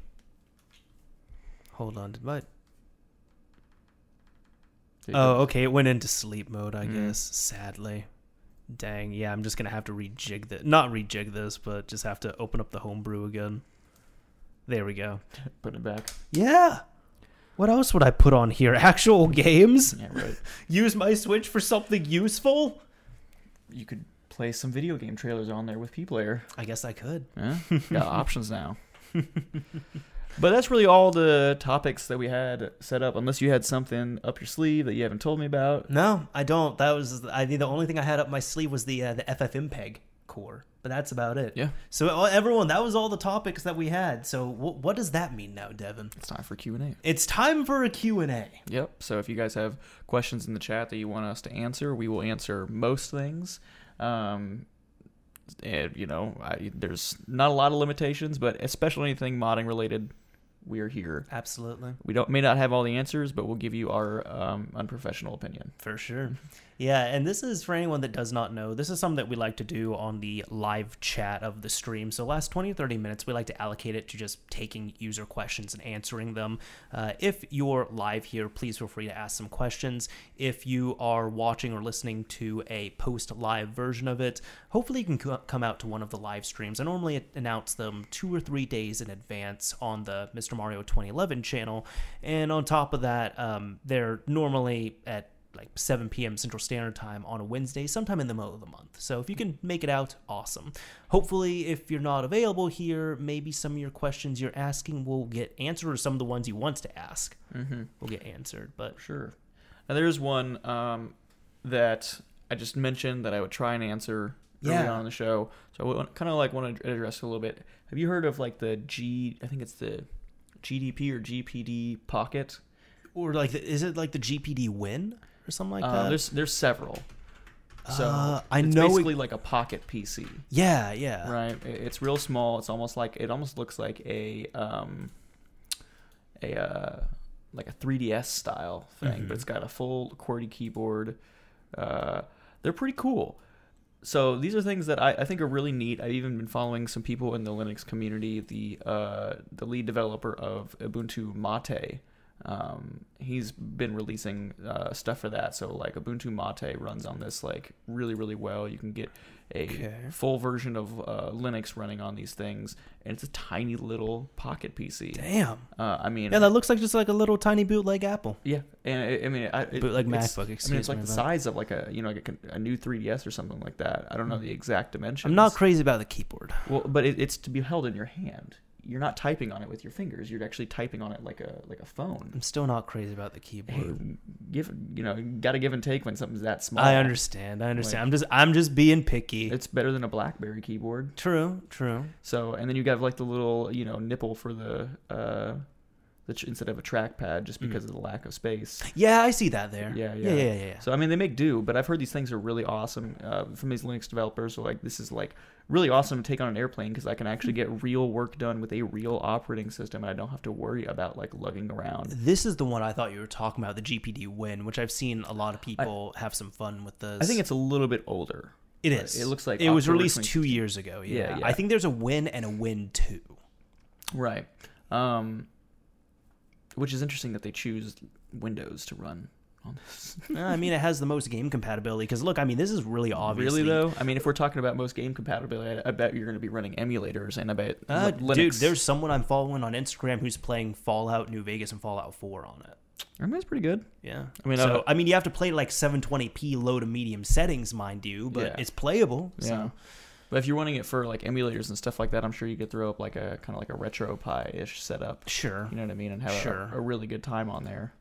Um, but yeah, I think they're really awesome. If I had you know extra money laying around, you better believe I would have one of those just Mm-hmm. to play around and have fun with it. I've thought of it, but I don't like. mm. I just I don't really have a need for a tablet.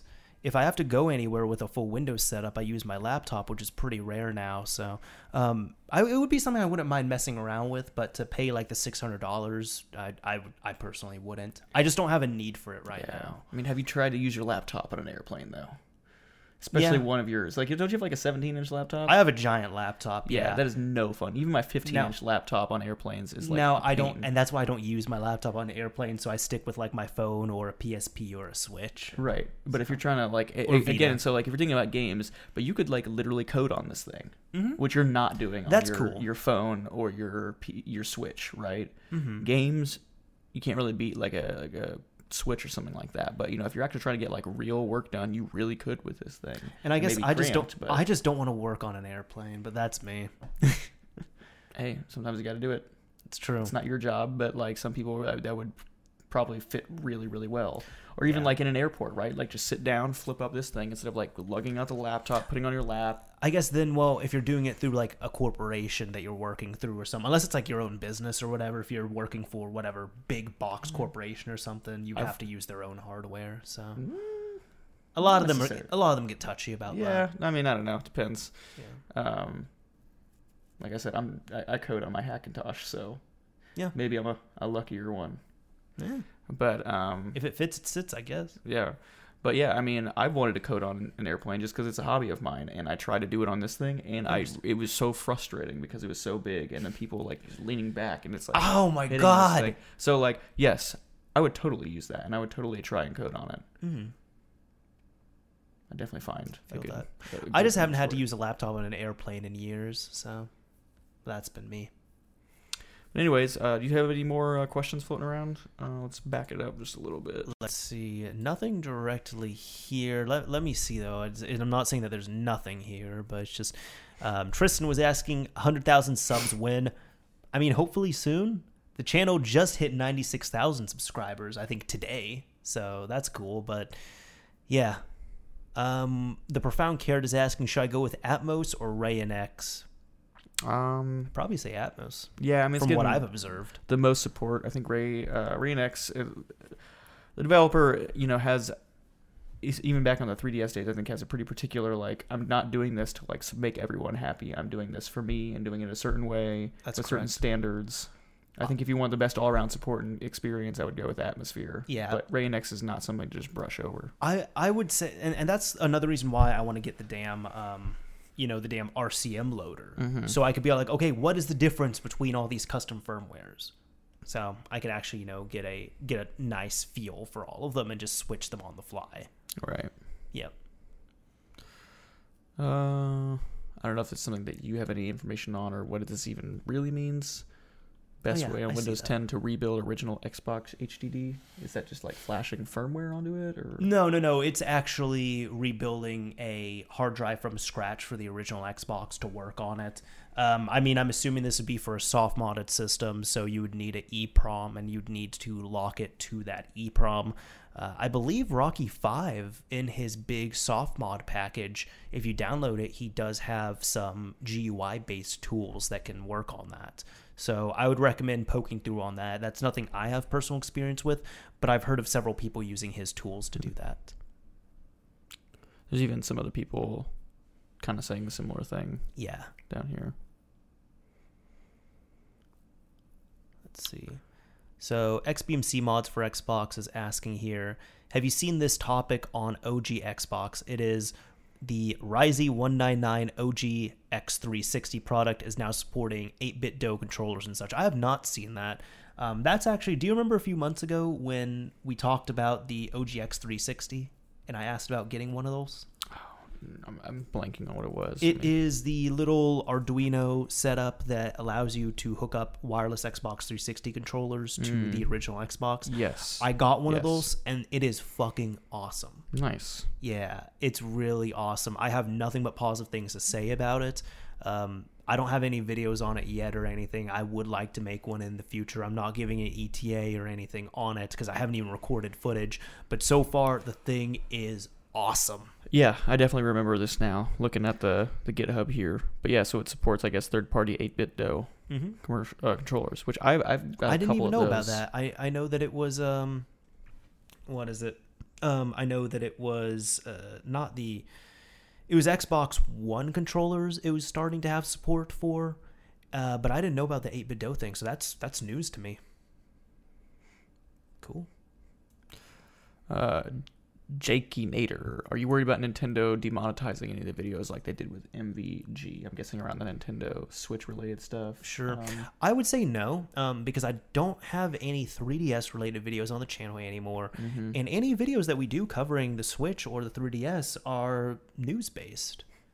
They're they're not um they're not tutorials, they're not how tos, they're not showcases or anything. So, I mean, the closest we've really gotten, and I guess we'll see what happens. But the closest we've gotten was showing you know the the damn DVD logo on this right here. this is this is the closest I've ever gotten to any you know real like actually real Switch based content on the channel. So, Um, I'm personally not worried about that because I just don't really cover it. And then again, like the systems I do cover, really, if I'm covering Nintendo systems, it's generally their older stuff, so Mhm. which they don't care about. The, the, they don't care about older hardware, I should say. Now, is part of that because of the past experience that you had with getting your uh, th- uh, 3DS related videos taken down? Yeah, because of 3DS, I said, you know what, that's it. I'm out on here. And then uh, I knew that they were going to go hard on Switch. So I'm just like, based on my experience, I'm like, nope, I'm going to get out. Um, if I do 3DS stuff, I mean, if I do another video in regard to it, I would like to do a video covering how to mod the 3DS once it is like dead, end of life, and methods aren't changing. Yep. Like I can make a video and be like, here is the video on how to mod your 3DS. This is good for the next five years. Right. Yeah.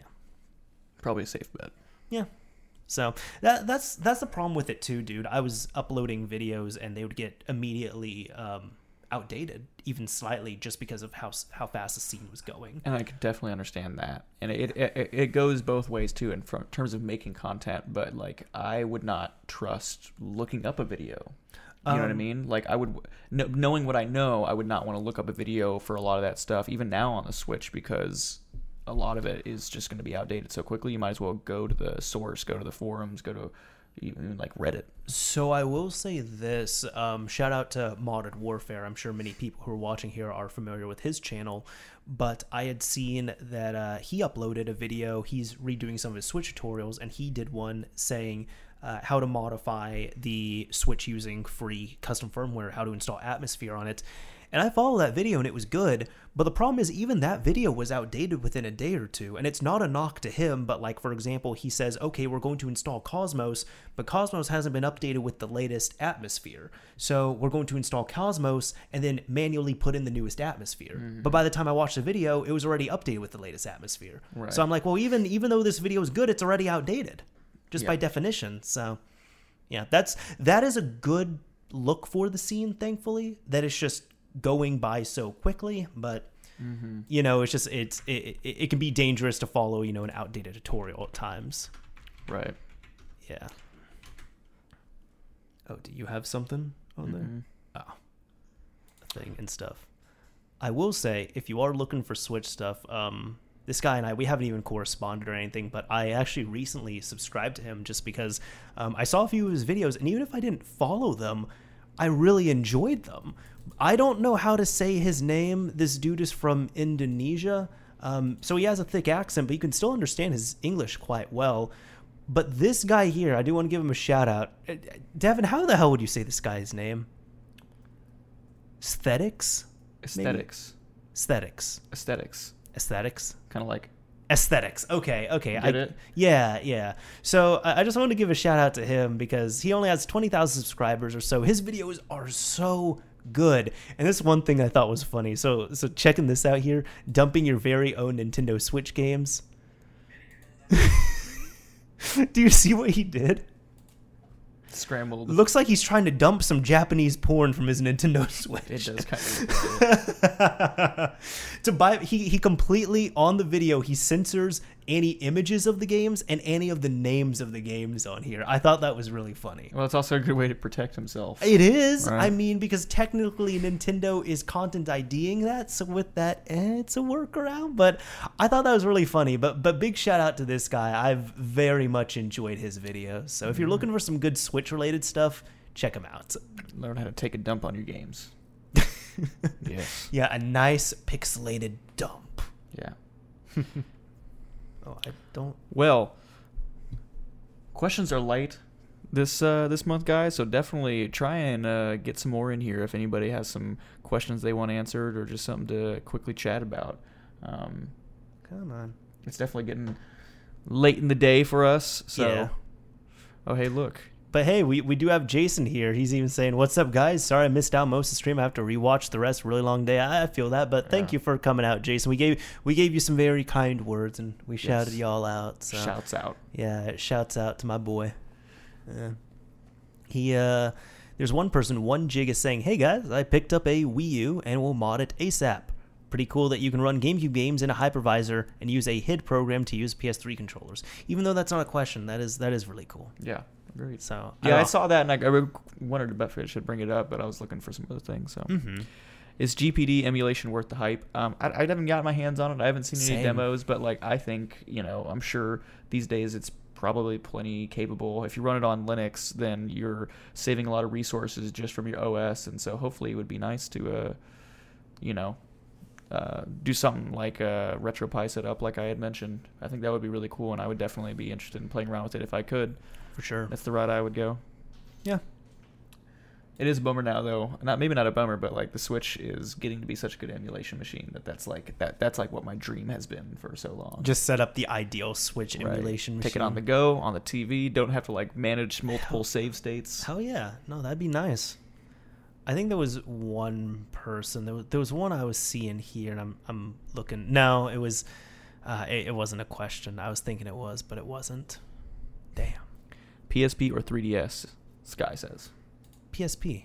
Yeah, Man. It's it's the OG. It's the. I'm so. I'm so biased, but I mean Yeah. PSP, baby. It's where we both really. I- That's not where I started, but that was where like I felt like I thrived the most in the scene. I was really keeping up with everything as quick as I could for like years on end. You know what I mean? Like for a long time. Um, and that's, It's yeah. still a fantastic handheld, even in 2019. hmm Yeah.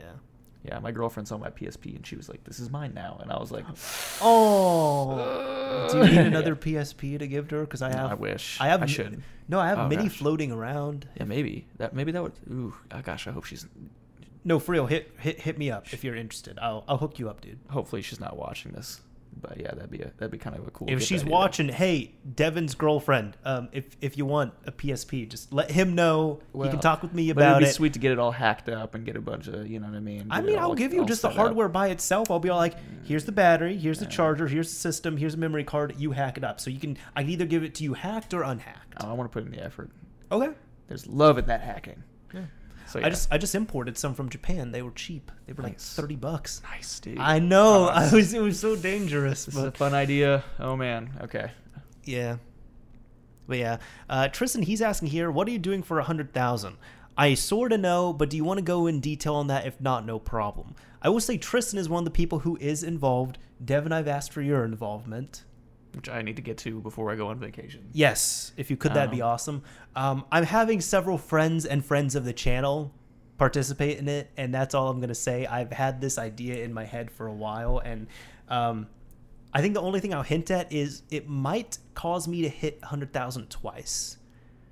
I almost have a feeling people are going to unsubscribe, and it'd be really funny if I go under 100,000 and then hit it again. Yeah. Because of this. So we're gonna have to talk about it. So as long as you, yeah, or well, I guess we, we can talk after. We can talk afterwards. yeah. yeah. yeah. Yeah. I got I got Tristan's submission. Yeah. so. All I'm gonna say is that my apartment is still messy trying to get things set up. So I understand. but I don't know. Yeah, yeah. That's that's. I'll leave it at that. All good. All good. oh man. Uh, see, James here is your switch on 3.0 or 6.2. Uh, I thought there was a way to dual NAND it. Mine? Um, I'm guessing yours. Mine is 6.2 on both um, SXOS emuNAND and stock. Uh, I don't care about the uh, I, I don't care about the E fuses all that much, and it's just like, Mhm. look, I don't have auto RCM on there, so um, I, I, do, but I made sure to turn it off every time. Nice. so it's not just sitting there dying. Yep. So yeah, although you can avoid that if you actually like boot into a payload and shut off from the payload. Mm. Yeah, so that's how you bypass that. XBMC mods for Xbox is asking, is it worth the while to get into Switch modding? Because I'm debating on modding it. Because I have two Switches, because I don't know yet. Dude, if you have two Switches, mod Yeah, one. I would say for sure. So yes, yes. Easy answer. Yeah, very easy answer. um, uh, are y'all excited? Getting excited for Mortal Kombat 11 on the 23rd?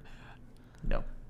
I'm I'm not a regular Mortal Kombat I'm player, unfortunately. I used to play it a good amount in like elementary school. Like I, I played like one through four a lot, and uh, then I just fell out of love with it. I tell you what, I was never that into it. Street Fighter was never that into it. I played a little bit of I Marvel like. Street Fighter quite. I, I think my the the biggest fighting game I got into is Tekken.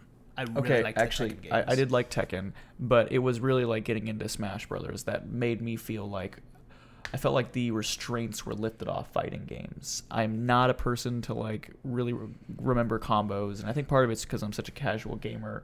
But I like, understand. I love the fact that like I can give someone a controller in Smash that's never played it, and sometimes they beat me just because of how goofy and weird they act, and like that's not possible on Mortal Kombat. The most embarrassing thing for us, I remember, was our homie, our mutual homie. He, you remember, we had the game day and he came to hang out with mm-hmm. us. Yeah, this dude, we were playing Smash on Switch here. I had a pro controller. Devin, you had a pro controller, Yeah. right? Yep. This dude Had a didn't single. just play with the Joy Cons. he had a single Joy-Con. He wanted to play with a single Joy-Con because that's his preferred method of playing Smash. voluntarily. He kicked our asses hard, like 98% Well, yeah, of I was about time. to say. I think every once in a while, one of us would get a Every once in a while because it's Smash, but this dude was kicking our asses with one Joy-Con. I literally forgot he was doing that too. And at the end of the night, when we started to like pack up, I was like, "Hold up, wait, you're still playing with one Joy-Con." He's just like, "Oh yeah, I like it. You know, it's comfortable." I'm like, "No." Yeah, because even even the thing is with it too, we were looking at it because I think in the end you even realize you're like, wait, I knew that you were playing with Joy-Con, but I just assumed you were playing with both. But you were playing with one. He's like, yeah, no, it's fine. Dude. Yeah, he's just like a savant with Smash or something. It's crazy. Yeah, I had no idea. Yeah. It's scary to imagine him getting good with a full size controller. I know. I know. It's kind of like it, it reminds me of a story I had read on online before, where there was one guy. I think these guys were in Germany, but they knew each other online, and uh, they were playing. I want to say like Quake or Doom or something, and um, let's just say it was Quake for this example.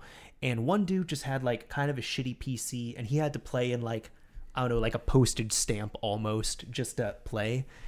And he was a good player, but then they ended up one of the members of this clan sent him a new graphics card, and all of a sudden he could play in full screen at much higher fidelity, much higher frame rate, and instantly he became just the boss of the game hmm. and was better than everyone else. And they realized they're like, oh my god, because he was on such a shitty setup, he had to compensate Right. and learn all these things and pay attention. And now all of a sudden, because his restriction is no longer the specs of his PC, he's a god at this game. Yep. yeah, because previously what was- he got so good that what was holding him back was his PC. I could I could believe it. Man, I do not want him to get really good using a GameCube controller. That sounds terrifying. oh my god, it'd be scary. Are you down to hammer through just like a couple more of these? Sure, let's take like yeah, two more questions. Um, let's see. And I'll round it out to And, about two Uh, hours. I won't count this one. I'll make it quick. What's your guys' favorite Switch game? And I'll say Smash Ultimate. Followed by Pokemon Let's Go. But I think Smash Ultimate edges that out just a little bit. Damn, I really have to think about that. What is my favorite Switch game? I've really liked Mario Kart 8 Deluxe. Um, I think maybe my favorite, just because it was such a surprise to me, because th- these are two games that I don't play at all. Um, Mario and Rabbids Kingdom Battle. I don't like strategy games like XCOM. I've heard I'm this not crazy about Rabbids, but the game was fantastic. I've heard this so many times. Yeah, I, I think it's probably between that and Legend of Zelda Breath of the Wild was also incredible. Yeah. But I'm going to lean more towards Mario plus Rabbids because that's a console exclusive. that's Technically, Breath of the Wild you can play on Wii U. true. True, true. Yeah. Um, real quick, Sky asked, "Did you guys see Windows 10 booting on the Switch?" We did. We mentioned that. We did. And that's about Um, all we know. Yeah. oh man. I think it's, it wasn't it Windows 10 IoT? Mm, it was Windows 10 for ARM, yeah. ARM, which, which is used so- for like IoT related stuff. But Cool. I believe it's officially Windows 10 for ARM. Mm-hmm. Used uh, originally on like the Raspberry Pi and stuff. For sure. Uh, okay, like how about one more here from um, XBMC mods for Xbox. Sure. One more question for you guys. Have you seen the sub wireless adapter for PS Classic Edition? If not, what are your thoughts on it? Um, I want to say he's talking about there was a it's essentially this little USB adapter that you plug in and it allows you to sync up a wireless PS4 controller or any other controllers to it. And I think if you like sync up a PS4 controller, you can press one of the buttons and you can Yeah. instantly access, you know, the escape menu. Um, 8-Bit Do has them here on so their it's by 8BitDo. All right, cool. And I'm guessing, yeah, sub wireless. I'm guessing he did mean USB wireless adapter. Okay, eight bit. Oh, let, let me let me bring it up on screen here for everyone. This will be the the last question again. Yeah. Um, but uh, damn it, open up a new tab. Come on, eight bit do PS Classic. I did not. I've seen it. I don't really have much of an inkling to get it. but it's got like a button to get into the menu or whatever. It does, yeah. It allows you to just access that menu um, e- if you don't mod your system, which is cool. But yeah, this is. Let me show it here. Wow. So that's what it looks like. It looks just like a giant gray brick sticking out of there, and you could really sync up almost any Bluetooth controller. So you could sync up, of course, the PS4 controller, um, and then it shows all these other controllers here which are compatible. I mean, I think this is cool. Don't get me wrong. Hey, what's up, Lily? I can't pick her up. She might shit again. Yeah, that was. Also, on top of that, I, I had a blood draw today, so they told me don't do any strenuous lifting. But yeah, no, I I mean this is cool. Um, would I spend twenty bucks on it? Probably not. yeah. I'll be honest. But I'm not going to completely dismiss it. Yeah, not a rip off, but you know, I don't think I have much of a need for it either. I still Sure. haven't unboxed mine. Now I do have. Check this out. Um, I did get the uh, Switch GameCube wireless adapter. Do you know about that? You not the wireless one. 8-Bit Do released a wireless one, and the problem is you need one for every Switch controller. So, well, not yeah, with every controller. So, if you want to have four GameCube controllers, you need to buy four of them. They're Wow. like twenty bucks, and it's a Bluetooth adapter that hooks up to your Switch, and then you take your um, your GameCube controller and wire it to this adapter. Hmm. Yeah, so it's cool. I haven't pers- Where the hell is this? No, Lily, come here. Don't don't go over there. What's up, Lily? I just didn't want her to go over there. You you remember that one time when she just crossed over and disconnected everything? Yeah. That was not on the show for so for anybody who's saying, "Oh, I don't remember that," it's because she did that right before the show. right. Yeah. She's a funny dog. She does shit like that. Like something I'll never see her do. All of a sudden 2 years in she surprises me. hmm Yeah. But anyways, yeah. I mean, that's cool. That's neat. Maybe Yeah. I'll maybe one day I'll get bored and investigate it and try and get one of those things. Because I mean, twenty bucks isn't too much to spend. Mhm. But, yeah. Yeah. For sure. Anyways, I- um, I, I do want to say one thing. I'll just kind of comment on this. Someone saying you guys should have a giveaway. Actually, there's not really a proper way for me to do that anymore. Unfortunately, with the way YouTube has cracked down on giveaways, they're trying to kind of. It was a quite a recent change. They're pretty much classifying giveaways into scams and spam and um, wow, was not aware. Ill- illegitimately boosting growth to your channel. So there is a there's pretty much a very narrow way that you can get it get away with doing a giveaway on YouTube now. But it's just so narrow, and we're like, you know what? I don't even do giveaways on the channel. I've done a never. I'm not saying I've never done them. I've done a few of them, and they've been so rare. But at this point, it's so rare that I do giveaways. I'm like, you know what? It's not even worth trying to figure out all the verbiage and do it properly just to you know avoid Yeah. getting a strike. I I do like one giveaway every few years. I'm just gonna do none. So Yeah. yeah, no, I, I don't know. Like maybe if I ever do one, I'll really just have to do it on social media, stick to like Twitter and Instagram, but it wouldn't be on YouTube. Unfortunately, it's just I really risk a strike now. Before it was just personal preference. Understandable. Yeah. Yep. Yeah. Well, should we go ahead and wrap things up? Let's wrap this up, man. This was a good show. This was a good episode. Yeah, There's hardly any bad ones, that's true. That's except true. when the stream messes up. Exactly. But they're And- still good. And so far, we've we've had two back to back. Which, by the way, I still to everyone saying this, I still don't know how to properly cut off the stream. Everyone who joins in live, they're just like, he cut off the end. But here's the thing: all the video file gets to YouTube. So when you watch the video on YouTube after the stream is processed, the entire stream is there. Maybe we should just like stare at the camera for like 30 seconds awkwardly while and then wait and then shut it off. but yeah. But I yeah, don't know. It, it- it's it's weird, but I mean, all things considered, we've got a lot of stuff going on, so it, it's nice that it's at least going as smooth as it is. that's true. Yeah, it's all been good. And again, my PC because I repasted it, it's not a it's not turning into a jet engine anymore, which It's is great. quiet. It's real nice. Yeah. So, anyways, where can people find you online, Devin? Like always, best place is Twitter, Paranoid Coder, YouTube. I'll eventually, once I, especially once I get set up in my new place, uh, it, it's been it's been a hectic last few months. Um, I can't believe we're already like a third of the way into the year. I know, man. Blows my mind. I'm But- I'm surprised we're over halfway done with April, man. Yeah. So This just um, flashed. Damn you, week of Xbox. yeah. um, I haven't I haven't made a video since December, but you know I've got some ideas planned. Um, I've got some updates I want to make on some previous videos, and like we were just talking about at the beginning of the show, would love to talk about my Hackintosh experience at some point. Hell yeah! And if you need any help with your videos, let me know too. I certainly don't mind. You want to edit everything for me? Yeah, seems easy enough. Your videos are pretty easy to yeah, to edit. yeah. so- It was a joke, but yeah, they're they're pretty low, low, low maintenance. yeah. So, but yeah, um, what about you, man? Uh, you can find me pretty much all over social media and such. My main ones, um, of course, I have a Discord, which is linked down below in the description if you're checking this out on YouTube. If you want to listen to this podcast, we're available on most major podcasting platforms. If you want to watch it, of course, it is available on the YouTube channel, Mr. Mario 2011.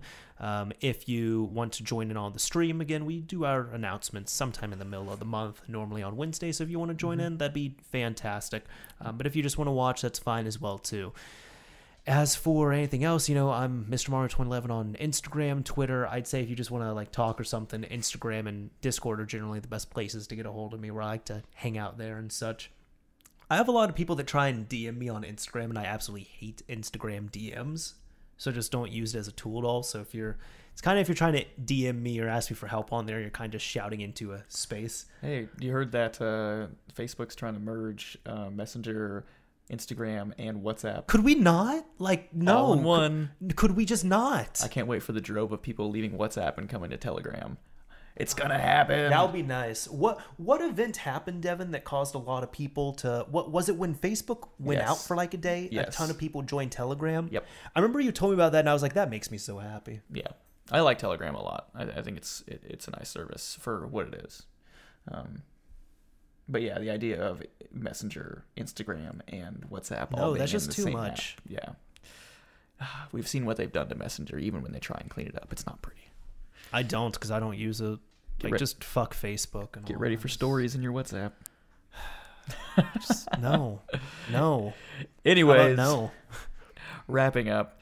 Thank you guys for watching. This has been an awesome show. It was an awesome chat. It has been. And Devin, here's one thing actually. To, to anybody who has listened or watched all the way to the end, um, I want to do a keyword. Oh, so yeah. on YouTube, if you if you comment with this keyword, we're gonna know that you watch or listen to the end. But what keyword should we use? Aesthetic. Aesthetic. Yeah. Aesthetic, like A E S T H E T I C.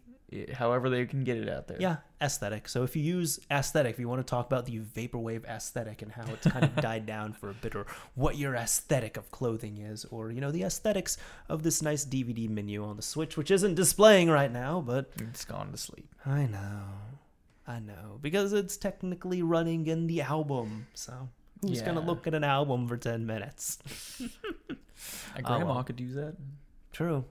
They they made a whole. I mean, there was a whole industry of that for you know like the little Mhm. um The screen digital- things. Yeah, you know what I'm talking about. digital picture frames. Yes. Yeah.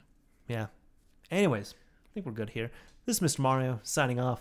Thank you all for watching, listening, and tuning in, everyone. And until next month. See you guys later.